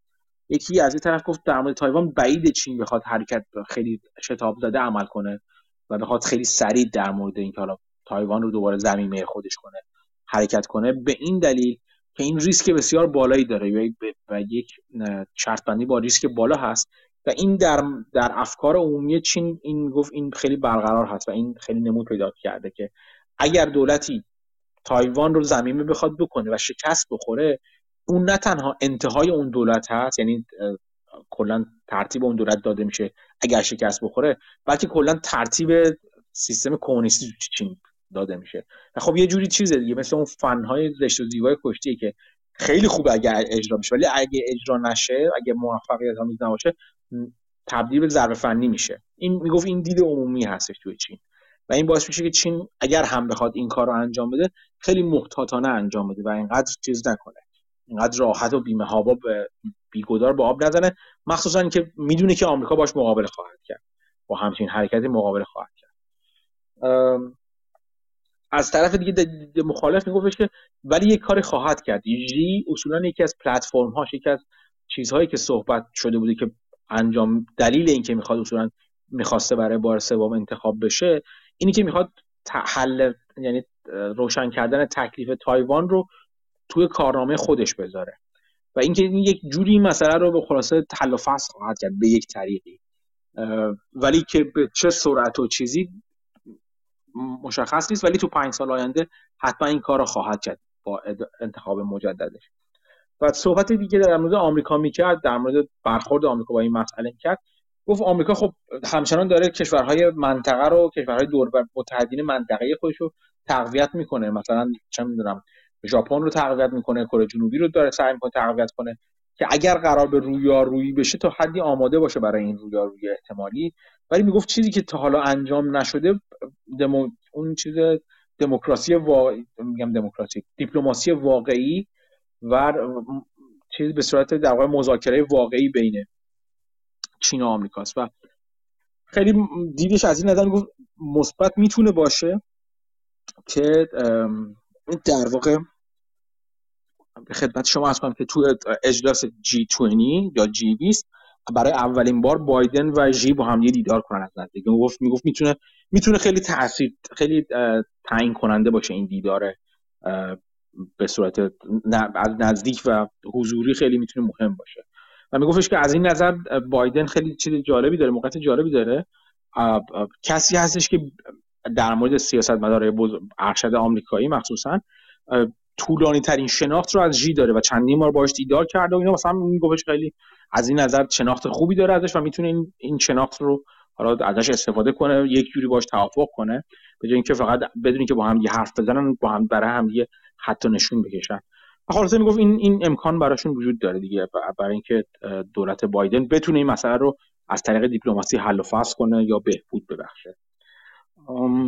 دیگه به خدمت شما عرض کنم که آن در مورد چیز در مورد خود نتایج انتخابات خیلی کوتاه بگم چون هنوز همه چیزها رو نخوندم فقط دیشب دم صبح بود در ساعت سه صبح به وقت ما داشتم بلومبرگ زنده نگاه می‌کردم چیزی که بیرون می‌داد. خب انتخابات تموم شد اعضای جدید رو معرفی کردن و حسابی جارو کرده آقای چیز آقای جی کمیته مرکزی رو.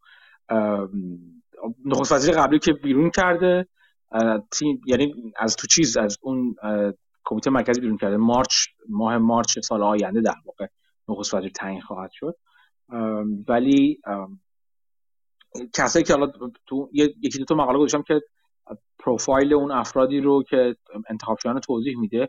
ولی چیزی که جالب هستش این که دقیقا کسانی که وفاداری رو به تخصص و سابقه مخصوصا ترجیح داده و مثلا اون چیزی که رئیس حزب کمونیست تو تو دفتر شانگهای رو که علیرغم اعتراضات بسیار زیادی که بهش بابت بستن شانگهای بابت های بسیار بسیار بزرگ و فلج کننده شانگهای اون رو آورده بالا. چرا؟ چون در در راستای حرفای بودی خودش می‌زده.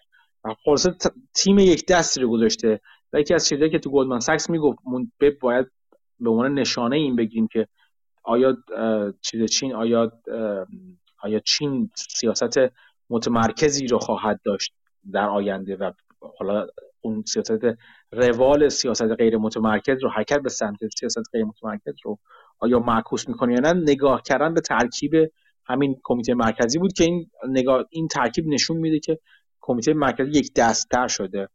و حالا بلومبرگ به چیز دیگه هم اشاره داشت اینکه مثلا چه این افراد سابقه چیز finance و مالی و اینا دارن و این نشون میده که دولت دولت چین در مورد در مورد خیلی از چیزا تو در مورد finance تاکید داره روی چیز finance خودش مثلا چه بازار سهام چه سرمایه گذاری های داخلی خارجی چه مثلا رمز ارزها غیره. این یه دید کلی رو داشت میگفتش که وجود داره. ولی مهمترین نکته به نظر من هم یک دست شدن با خود شی بودش. که صدای مخالفی رو نمی‌خواد بشنوه و براش وفاداری مهمه. بنابراین انتظار میره که کارهای چیزی رو بخواد بکنه. کارهای به قول معروف تم نمیشه گفت. آن چالشی رو بگیم.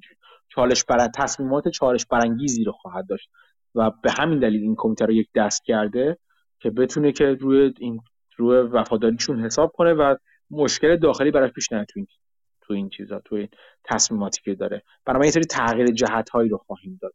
تغییر جهت هایی که حتی از نظر شاید شاید جامعه چندان براش موافق موافق نباشه شاید جامعه جهانی باشون موافق نباشه و همه اینا این این, این چیز رو نشون میده. یه مقاله visual ی هم گذاشتم از بلومبرگ کنم توصیه می‌کنم ببینید.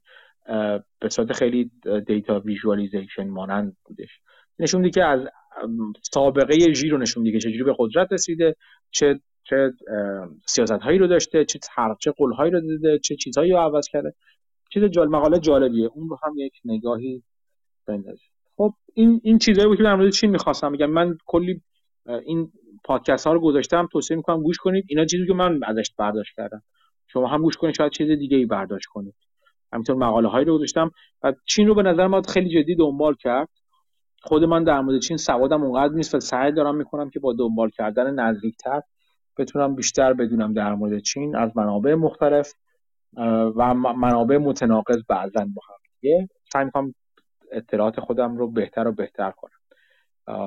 به حال بازیگر بسیار بسیار بزرگی در دنیایی که ما در سرمایه گذاری می‌کنیم و در توش داریم. چه چه برای خود ایران برای مردم ایران سیاست هایی که در واقع حکومت ایران داره در موردش در مورد چین پی می‌گیره و واکنش ها شناختن چین به هر جوری نگاه برای همه مهم مهم هست.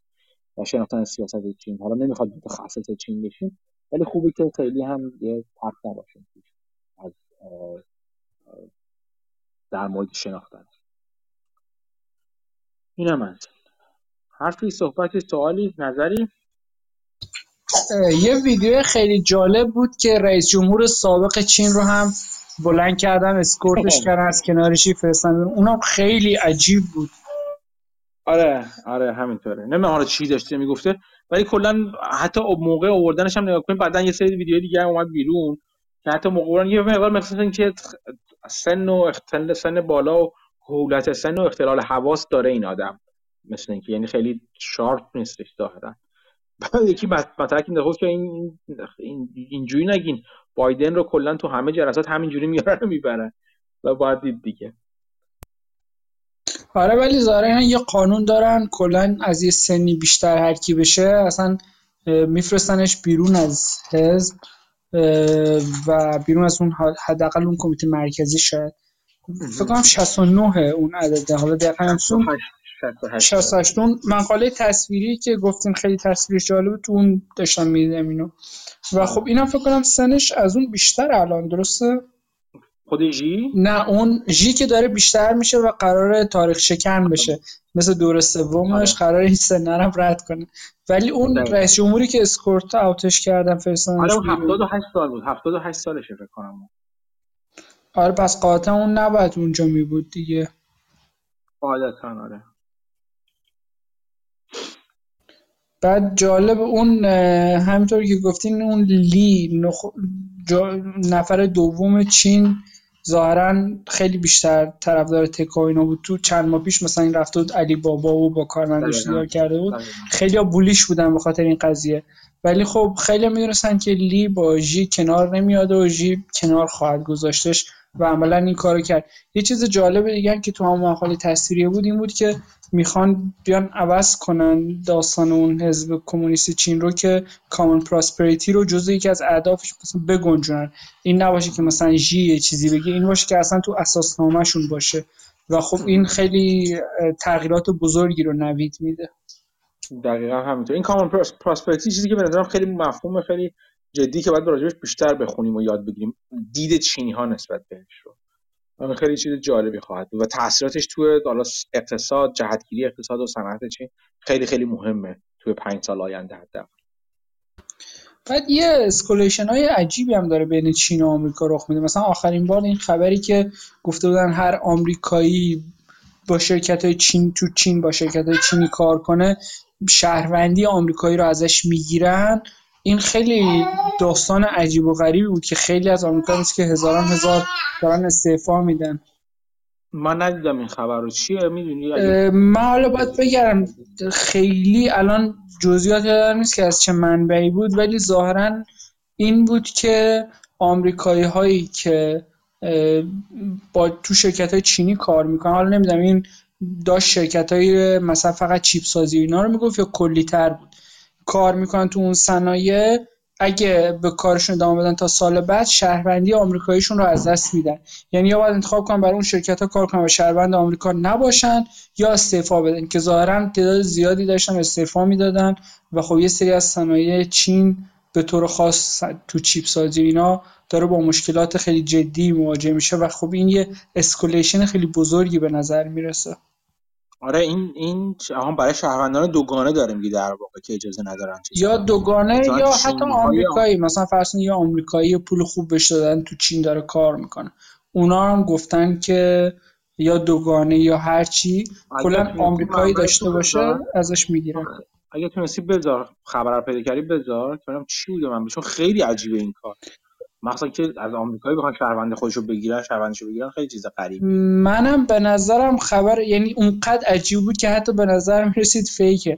ولی اون لحظه حالا تو تیتر میدم حس کردم که فیک نیست. ولی خب بیشتر پیگیری می‌کنم. اگه آره. لینک موثقی پیدا کردم می‌ذارم. لطفا اگر پیدا کردی بذار. این چیز خیلی عجیب و غریبیه واقعا حقیقتا ولی همون اقدامات قبلی بایدن که جلوی انویدیا و AMD هم گرفت که یه سری chip های پیشرفترشون رو حتی بفروشن. به چین نه اینکه تکنولوژیش و خود chip ش رو حتی بفروشن. نشون میده که کلا تو زمینه حداقل semiconductor خیلی داره escalation زیاد میشه تو رابطه آمریکا و چین. آره همینطوره. کاملا همینطوره. میگم تا براشون همه این کارهایی که می‌کنه از طرفی میشه آدم میگه خب من دقیقا نمی‌دونم به چه چیزی می‌خواد دست پیدا کنن چینیا که با این کار جلوشون رو می‌گیرن. ولی نکته بعدی از اینکه از این نظر چین رو بیشتر چیز می‌کنه بیشتر مصمم می‌کنه در اینکه از نظر سمیکانداکتور باید روی خود پای خودش برسه بیسته چون آمریکا می‌تونه هر لحظه که بخواد مثلا این شریان حیاتی سمیکانداکتوراشو انگولک کنه دیگه. ولی خب یه زمانی باید بگذرونه دیگه. یعنی حالا شاید چین بخواد از طریق تایوان میونبر بزنه. حالا نمی‌دونم واقعا زمینه کردن دوباره تایوان. اگر موفقیت آمیز باشه تا چه حد می‌تونه چیز کنه؟ تا چه حد می‌تونه این کارو تو این کار موفق بکندش یعنی تاثیرگذار بشه در کوتاه کردن رسیدن چین به فناوریایی که نیاز داره. ولی به هر حال چین رو مصممتر می‌کنه. برای اینکه از نظر سمیکانداکتور بخواد حتما سریعتر مستقل بشه. آره ولی ظاهرا حالا نمی‌دونم از CNBC اینو می‌دیدم یا از جای دیگه. اگه چین حتی همین الان کنترل کل تایوان رو هم داشته باشه اونقدر مشکلاتش رو حل نمی‌کنه. فقط برای غرب مشکل ایجاد می‌کنه. چون غرب خب بخش زیاد از fabrication ش وابسته به Taiwan Semiconductor ه ولی خود Taiwan Semiconductor برای خیلی از software ها خیلی از design خیلی از نرم افزار خیلی از hardware ها به جاهای دیگه شرکت آمریکایی وابسته است. و اینجوری نیست که اگه خب چین Taiwan Semiconductor رو به دست آورد مشکلاتش حل بشه.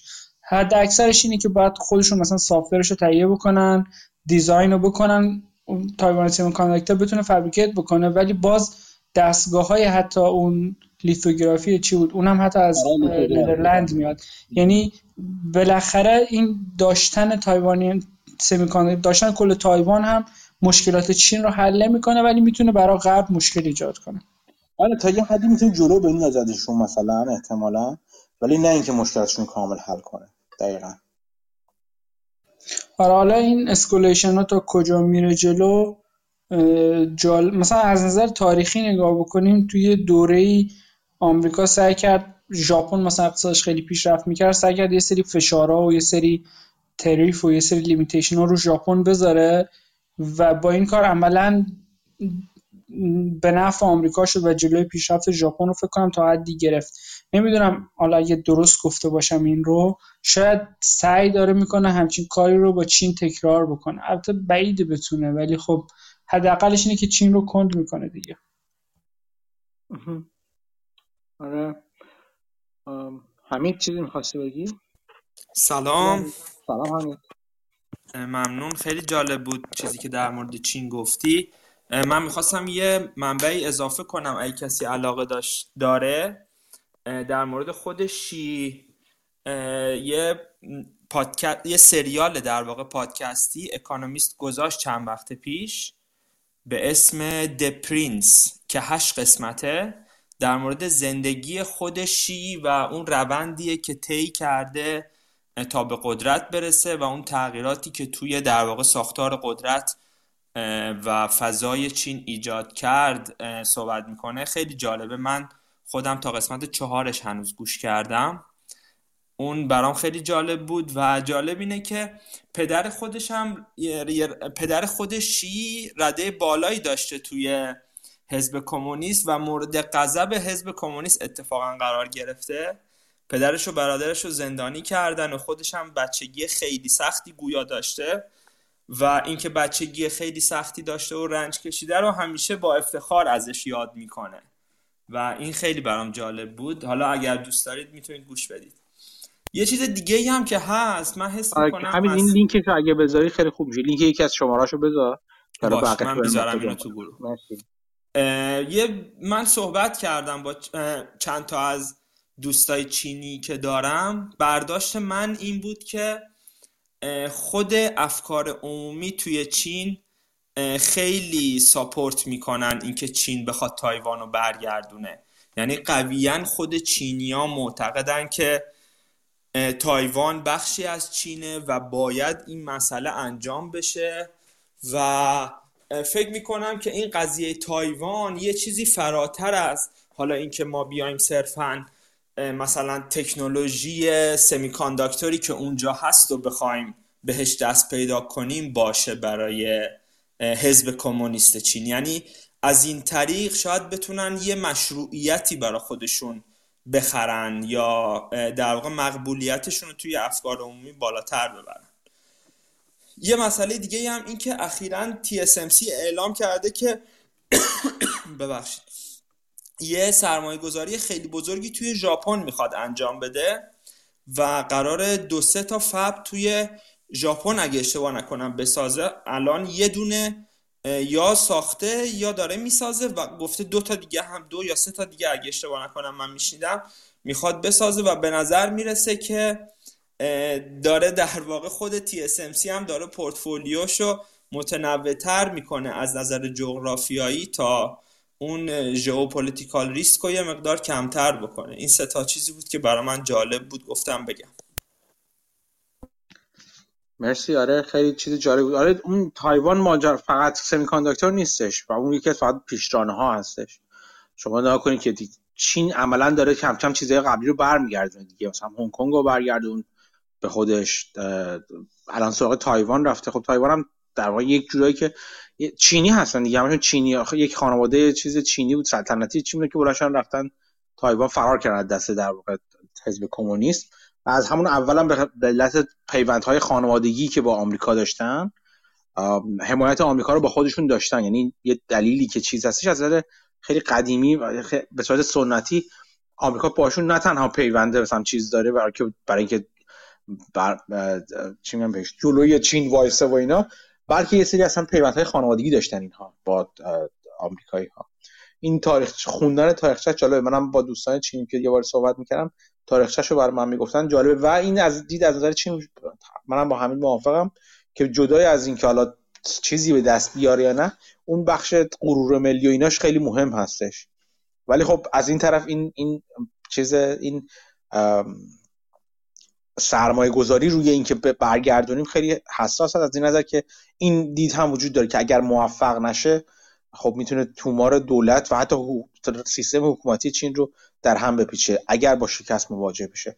حالا من اینو با خیلی چیز نمیگم خیلی تاکید روش نمی‌کنم ولی برای خود و حال تصمیم بزرگی برای اون دولت چین حداقل هست.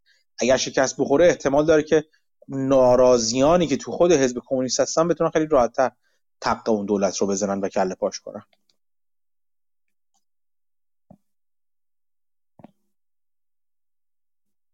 خب اینم از این جدیدن قیمت شرکت Loyalty Brands الوایلتی رو دیدین؟ نه خیلی وقت من نگاه نکردم. الان فکر کنم market cap ش زیر 20 میلیونه. خب. اتفاقا من هفته پیش من اون چیزی که گفتم که حالا از چیز دارم میام هنوز تو هنوز تو Sobeys نزدیک محل زندگی من miles می‌گیرن. هنوز این هنی کاملا shift out نشده. ولی من اون سیستم loyalty جایگزین که اسمش Scene هست. S C E N E Scene card و Scene number هستش. اون اون اومده و من کارت جدید گرفتم. هفته پیش کارت جدید اومد یعنی تجدید شد. کارت منو برام فرستادن و توی اون لیست چیز رو زده Sobeys رو زده. Sobeys و FreshCo که وابسته به Sobeys رو زده. یعنی داره نشون میده که این شیفت داره انجام میشه. این فقط خواستم بگم که خیلی هم خیلی هم پورتفولیوی گسترده و رو به رو به گسترش هم دارن Scene ه. و خب خیلی جالب هستش دیگه. این Scene 20 میلیون دلار نداره کل Loyalty Brands رو بخره. نمی‌دونم. آها بخردش اصلا؟ آخه شما نگاه کنید Loyalty Brands الان کل market cap ش 20 میلیون. من نمی‌دونم poison pill و اینا داره یا نه. ولی موقعی که Sobeys خبرش اومد لویالتی برندز قیمتش پرشر 10 دلار بود. الان 8 دهمه موقعی که اسپیناف شد قیمتش 30 دلار بود. از 30 دلار تا 8 دلار یا 1 دلار فرض کنید خیلی راهه. یعنی الان اونقدر ارزونه که من نمی‌دونم آیا مانعی هست یا نه ولی برای شرکت رقیب خریدنش شاید خیلی جذاب باشه. بدهی چقدر الان؟ محسوب جان؟ چقدر بدهی داره؟ بدهیش تو order فکر کنم چند billion ه دو سه billion liability شو نمیگم بدهیشو میگم چیزی که interest bearing بدهیشو میگم. من فکر کنم liability ش کلا order سه billion بود که یه billion ش نباید حساب بشه به خاطر اینکه interest bearing نیست اون داستان working capital ایناشه ولی یک و خورده بیلیون اینا باید باشه دتش. یک خورده خب خیلی زیاده بدهی وحشتناکه. آره ولی کمپانی سالی 900 میلیون 800 میلیون رونو داره فقط. یعنی اصلا عددا عجیب غریبه شما فرض کنید این شرکت اسپیناف که شده اگه فرض بکنیم که این بدهیاش یعنی مثلا درآمدش اون قدی نمیشه که کاوننتاش فعال بشه مثلا دیفالت اونجوری رخ بده که اومد یکم بهترم کرد. مثلا یه سری ریشیوش مثلا لورجش باید پنج به پایین باشه مثلا کردش پنج و نیم یا هر چیزی. اگه اونا رو بذاریم که فرض این فعال نمیشن با شرایطی که داره کمپانی مثلا قشنگ سی دلار پر شیر ارزون بود. الان هست 8 دهم 80 سنت per share. اصلا یعنی قیمت گذاری یعنی جوریه که الان فکر می‌کنم equity کلا wiped out میشه و کمپانی مثلا میره chapter 11 یا هر چیزی. اگه غیر از این اتفاق بیفته و یا یه dilution خیلی خیلی شدید اتفاق نیفته واقعا مفته الان. ولی خب اگه قرار wipe out بشه یا یه dilution خیلی شدید اتفاق بیفته که نمی‌دونم. آخرین خبری که بود این بود که اینا یه سری وکیل مثل که استخدام کردن که تو کار debt restructuring و اینان و خب شاید بازار به خاطر این ترسید قیمتش فکر حدود 3 دلار بود دو نیم دلار بود و اومد تا حدود 8 دهم دلار بعد از این خبر. جالبه آره من کلا این چیزه loyalty خیلی چیز روال جاری دارن. یه موقعی اون اوایل که راه بودن loyalty ها اغلب اینجوری که هر شرکتی اون loyalty point های خودشو داشت. این که در واقع خودشون خود مشتری مشتریایی که ازش خرید می‌کردن حالا شرکت هواپیمایی بود یا که مایل جمع می‌کردن یا مثلا شرکت های grocery shop ها بودن که point جمع می‌کردن. حتی این loyalty point ها توی چیزم توی قهوه ها و قهوه فروش ها می‌بینید شما دیگه. عملا مثلا توی چه می‌دونم تو مکدونالد اینجوری بود که هر شام 6 7 قهوه که می‌گرفتیم یه قهوه مجانی می‌شد. یا من توی حتی کوچیکتر توی مثلا یه دونه چیز بود بهش میگم bubble tea. این یه یه نوشیدنی خاص شرقی هستش. یه مغازه فرق مثلا مثلا شیک فروشی. مثلا میلک شیک فروشی شما در نظر بگیرید اگه خیلی خودمونیش کنم. که اون برای خودش loyalty point می‌ذاره شما هر حرف هر مثلا شش بار که خرید کنید هفتی و هفتمی بهتون مجانی میده اینا. از خود چیزشون که هر شرکتی چیز خودش رو داشته باشن یه روندی رفت به این سمت که این loyalty point ها رو یه شرکت دیگه ای باشه که مدیریت کنه. مثلا مثل همین Loyalty Brand یا مثلا شرکت های مشابه مثل Aeroplan مثل اینا باشه که بیاد مثلا بگه خیلی خوب من مثلا تو تو مغازه فلان تو سینمای فلان تو خط هواپیمای فلان همتون من چیز چیز اون اون point هایی که دارن مشتری شما جمع می‌کنن با خریدهای بیشتر و در واقع مشتری دائمتون هستن اونا رو من مدیریت می‌کنم. من باهاتون معامله می‌کنم. و همه این point ها جمع میشه دست من و من یه چیز مرکزی می‌ذارم.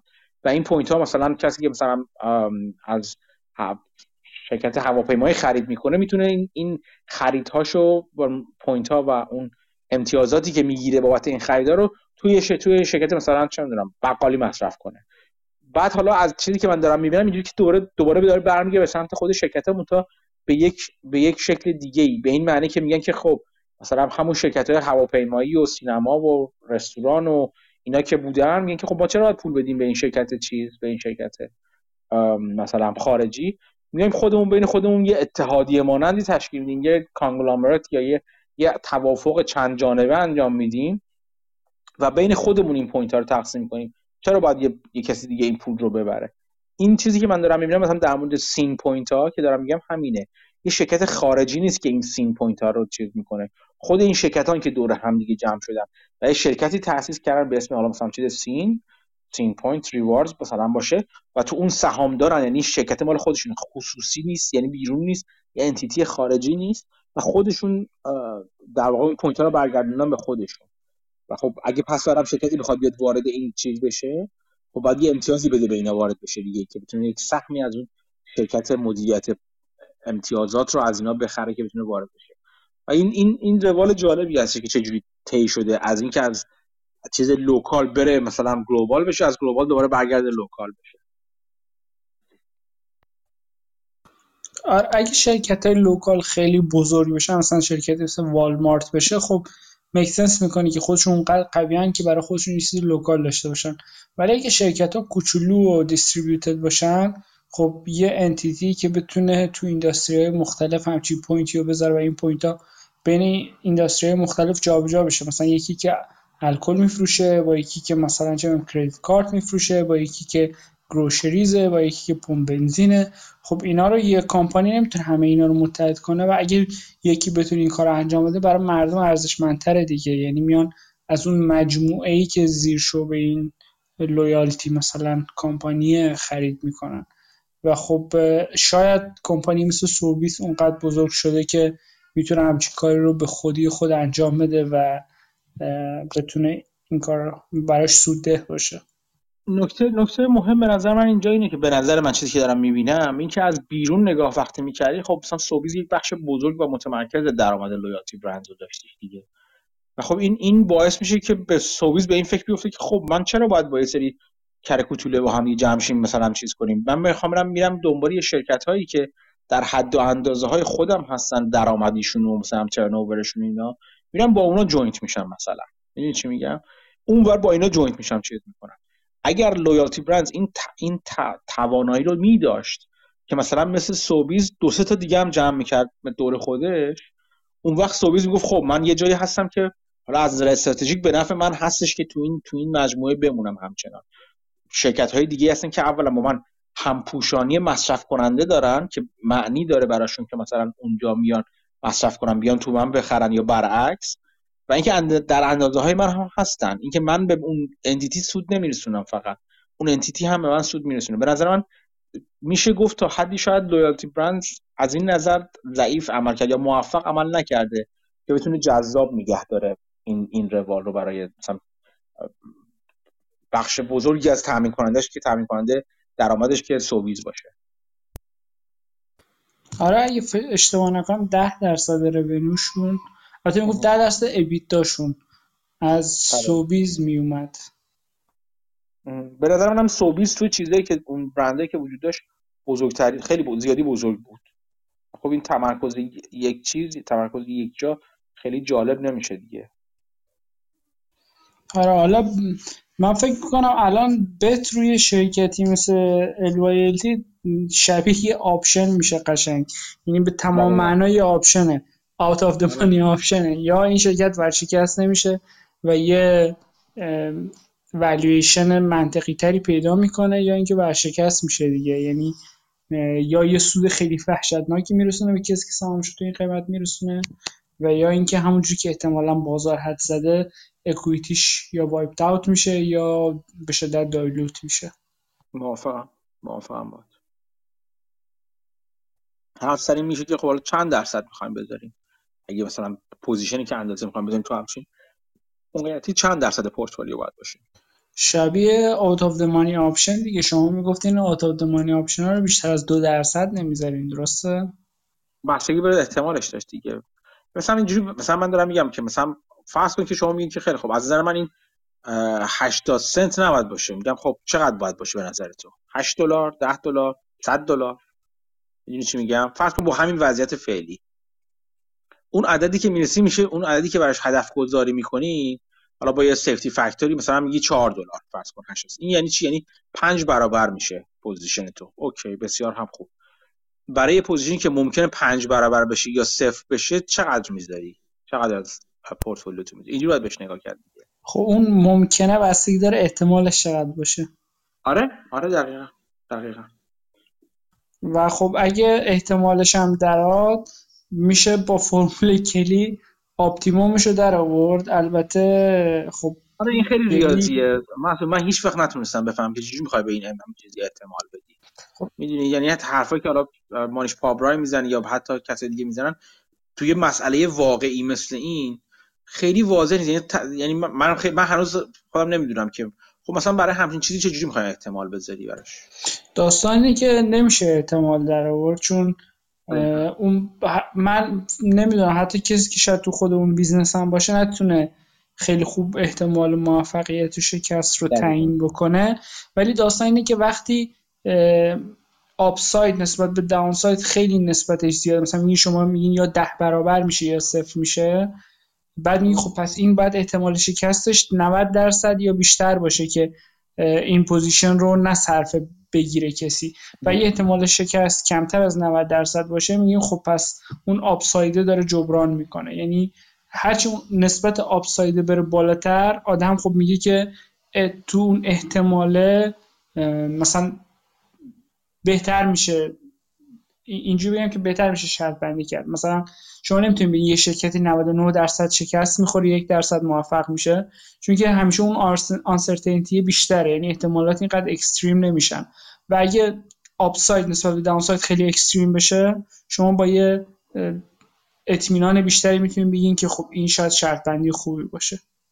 نه از نظر من به نظر من بسیار زیاد هستش. یعنی از نظر اینکه خود upside رو در نظر بگیریم. بسیار بسیار زیادتر از downside هستش این که بدیهی هستش ولی نکته اینجاست که اون احتمالی که برای upside در نظر بگیری معلوم نیست چجوری می‌خوای تخمین بزنی. مشکل اینجاست. چون در نهایت ولی ولی خب در شرایطی که بازار همه سهام ها رو داره discount می‌کنه یعنی همه فراری و مثلا fear index ها خیلی بالاست حداقل حدس اینه که بازار بیشتر از احتمال شکستش داره احتمال شکست میده. حداقل حدس اینه. همینه برمیگرده به اینکه ببینید آیا واقعا می‌تونن covenant های خودشون رو ارضا نگه دارن یا نه. این مهمترین سوال هستش. یعنی این این سواله که ممکنه تا مدت زیادی اصلا طول بکشه. سوال بزرگ سوال اصلی اینجاست که آیا واقعا اون بیس درآمدی اینها در حال چیز هست؟ در حال استهلاک هست؟ یعنی فرض کنیم که سوبیز داره میره بیرون. خب؟ آیا با درام... آیا آیا باز هم از درآمدشون کم خواهد شد یا نه؟ این خیلی سوال مهمیه.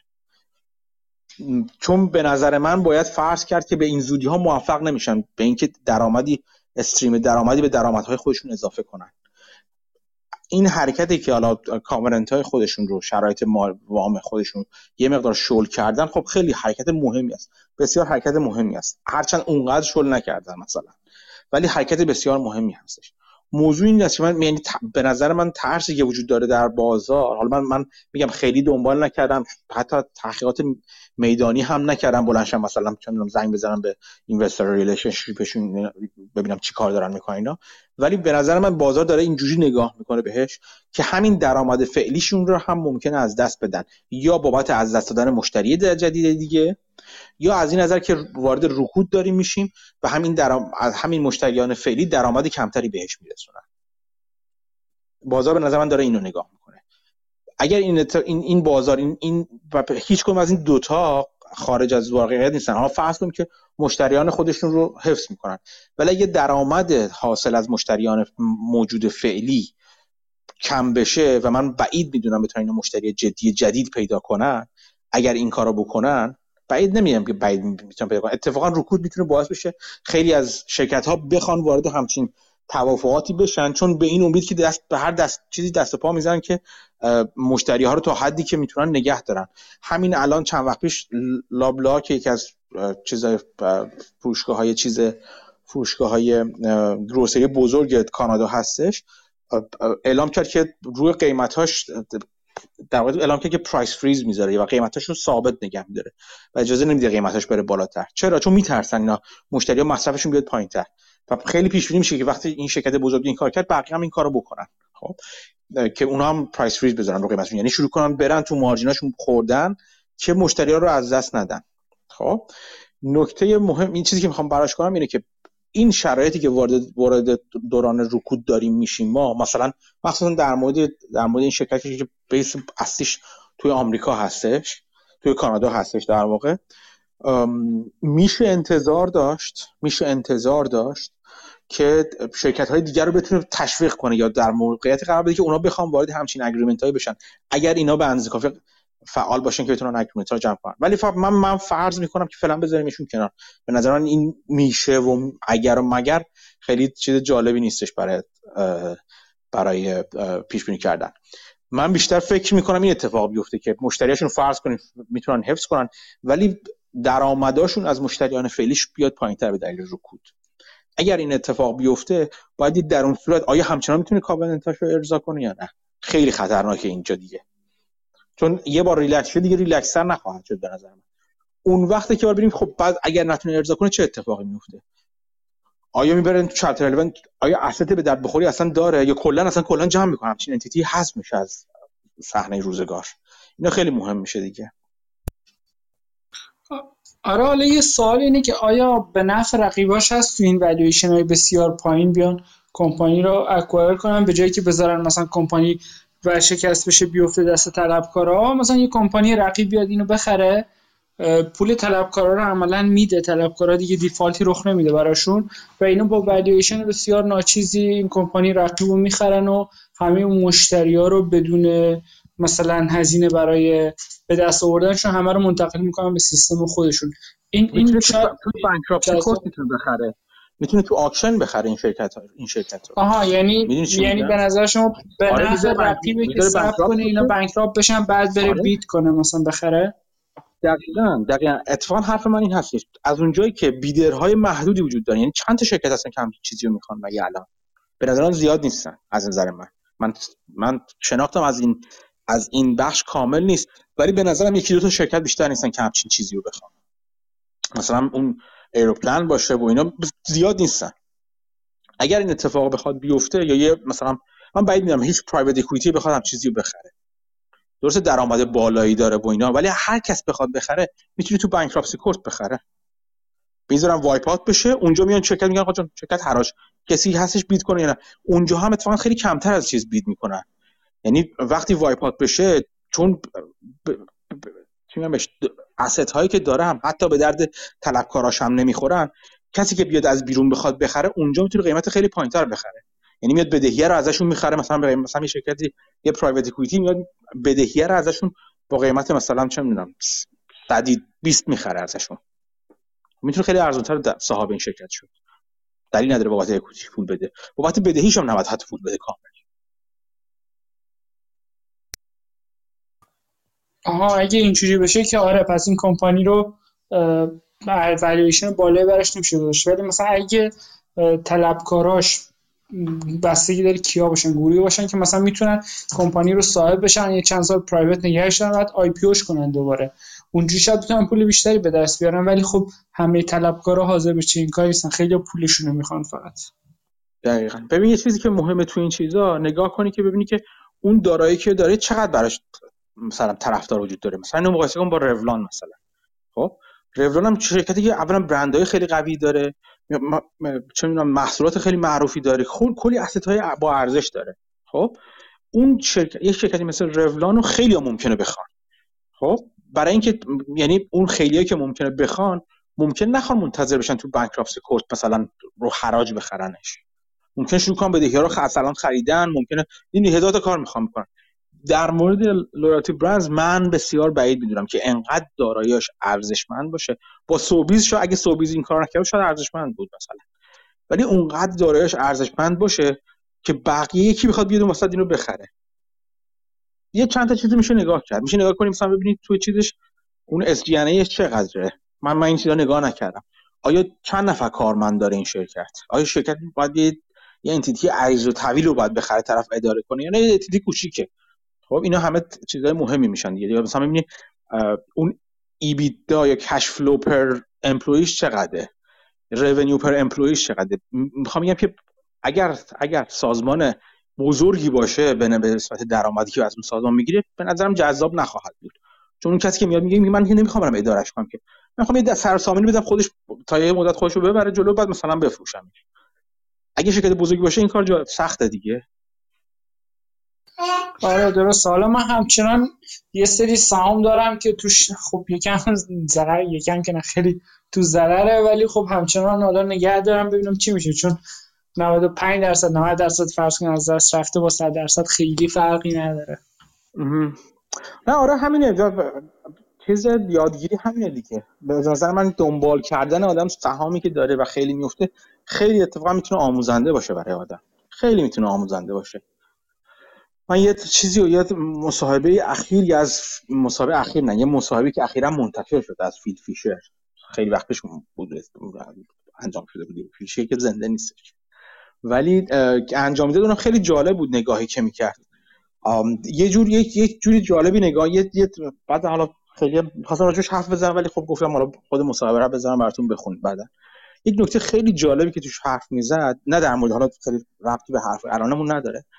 ولی اون چیزی که میگن که مثلا که میگن هیچ کس از سودگیری ورشکست نشده که میگن اگه سهام تو سود بود مثلا بفروشش نم رفت بالا از چیز چی میگم بهش از نصف position تو بفروش نصفش نگه دار اگه دو برابر شده این. فیشر به شدت مخالفه. همچین حرفی بوده و می‌گفته که اتفاقا اتفاقا آدم از همچین انجام همچین کاری ضرر هنگفت می‌کنه. بعد چند تا مثال زد تو مصاحبهش که مثلا چه جوری مثلا فکر کنم این Texas Instruments و که مثلا از سی دلار رسیده بوده به مثلا 200 خورده میگم به زور مشت چیزام اون سرمایه گذاران راضی نگه داشتن که نه اینا نفروشن و اینا سهام نفروشن و این حرفا. یه حرفی که از اون ورش می‌زنه در مورد چیزه؟ در مورد کلا نوع شرط‌بندی و پورتفولیو چیزشه؟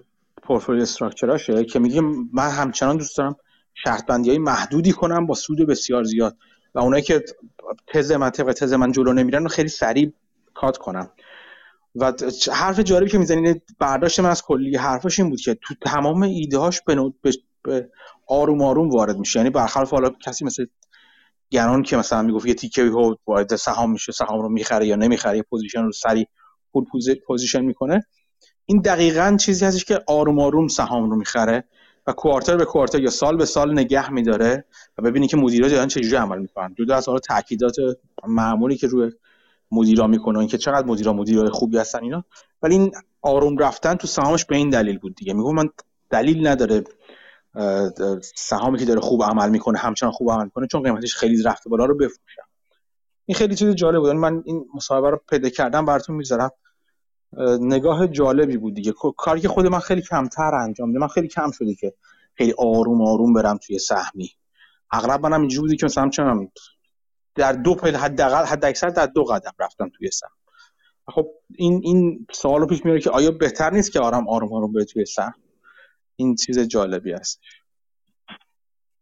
آره شبیه بحث قبلیمون میشه که در مورد آروم وارد شدن و یا برعکسش آروم فروختن یا تیک تیک فروختن یا یه جا فروختنه. که هر دوتاش چیز داره دیگه. دلایلی به نفش و بر علیهش وجود داره. دقیقا همینطور. خب فکر کنم بحث خوبی بود. من می‌خواستم این جلسه هم کوتاه نگه دارم. طبق روال جدید. ممنونم از اینکه دوستان شرکت کردن در گفتگو. خیلی خیلی استفاده بردم یاد گرفتم. تا قسمت بعد تا هفته بعد که دوباره جمع شیم دور هم دیگه من شما رو مواظب خودتون باشین. شما رو به خودتون میسپرم. مواظب اطرافیانتون باشین. چیزای جدید یاد بگیریم بیایم هم یاد بدین. مسعود و حمیدم اگر فرصت کردیم اون چیزایی که صحبت کردیم راجعش لینکاشو پیدا کردید و گذاشتید توی گروه خیلی خیلی ممنون میشم ازشون. بازم همین بازم ازتون تشکر می‌کنم. تا هفته دیگه که دوباره دوباره هم دیگه جمع بشین. مواظب خودتون و اطرافیانتون باشید و خدا نگهدارتون.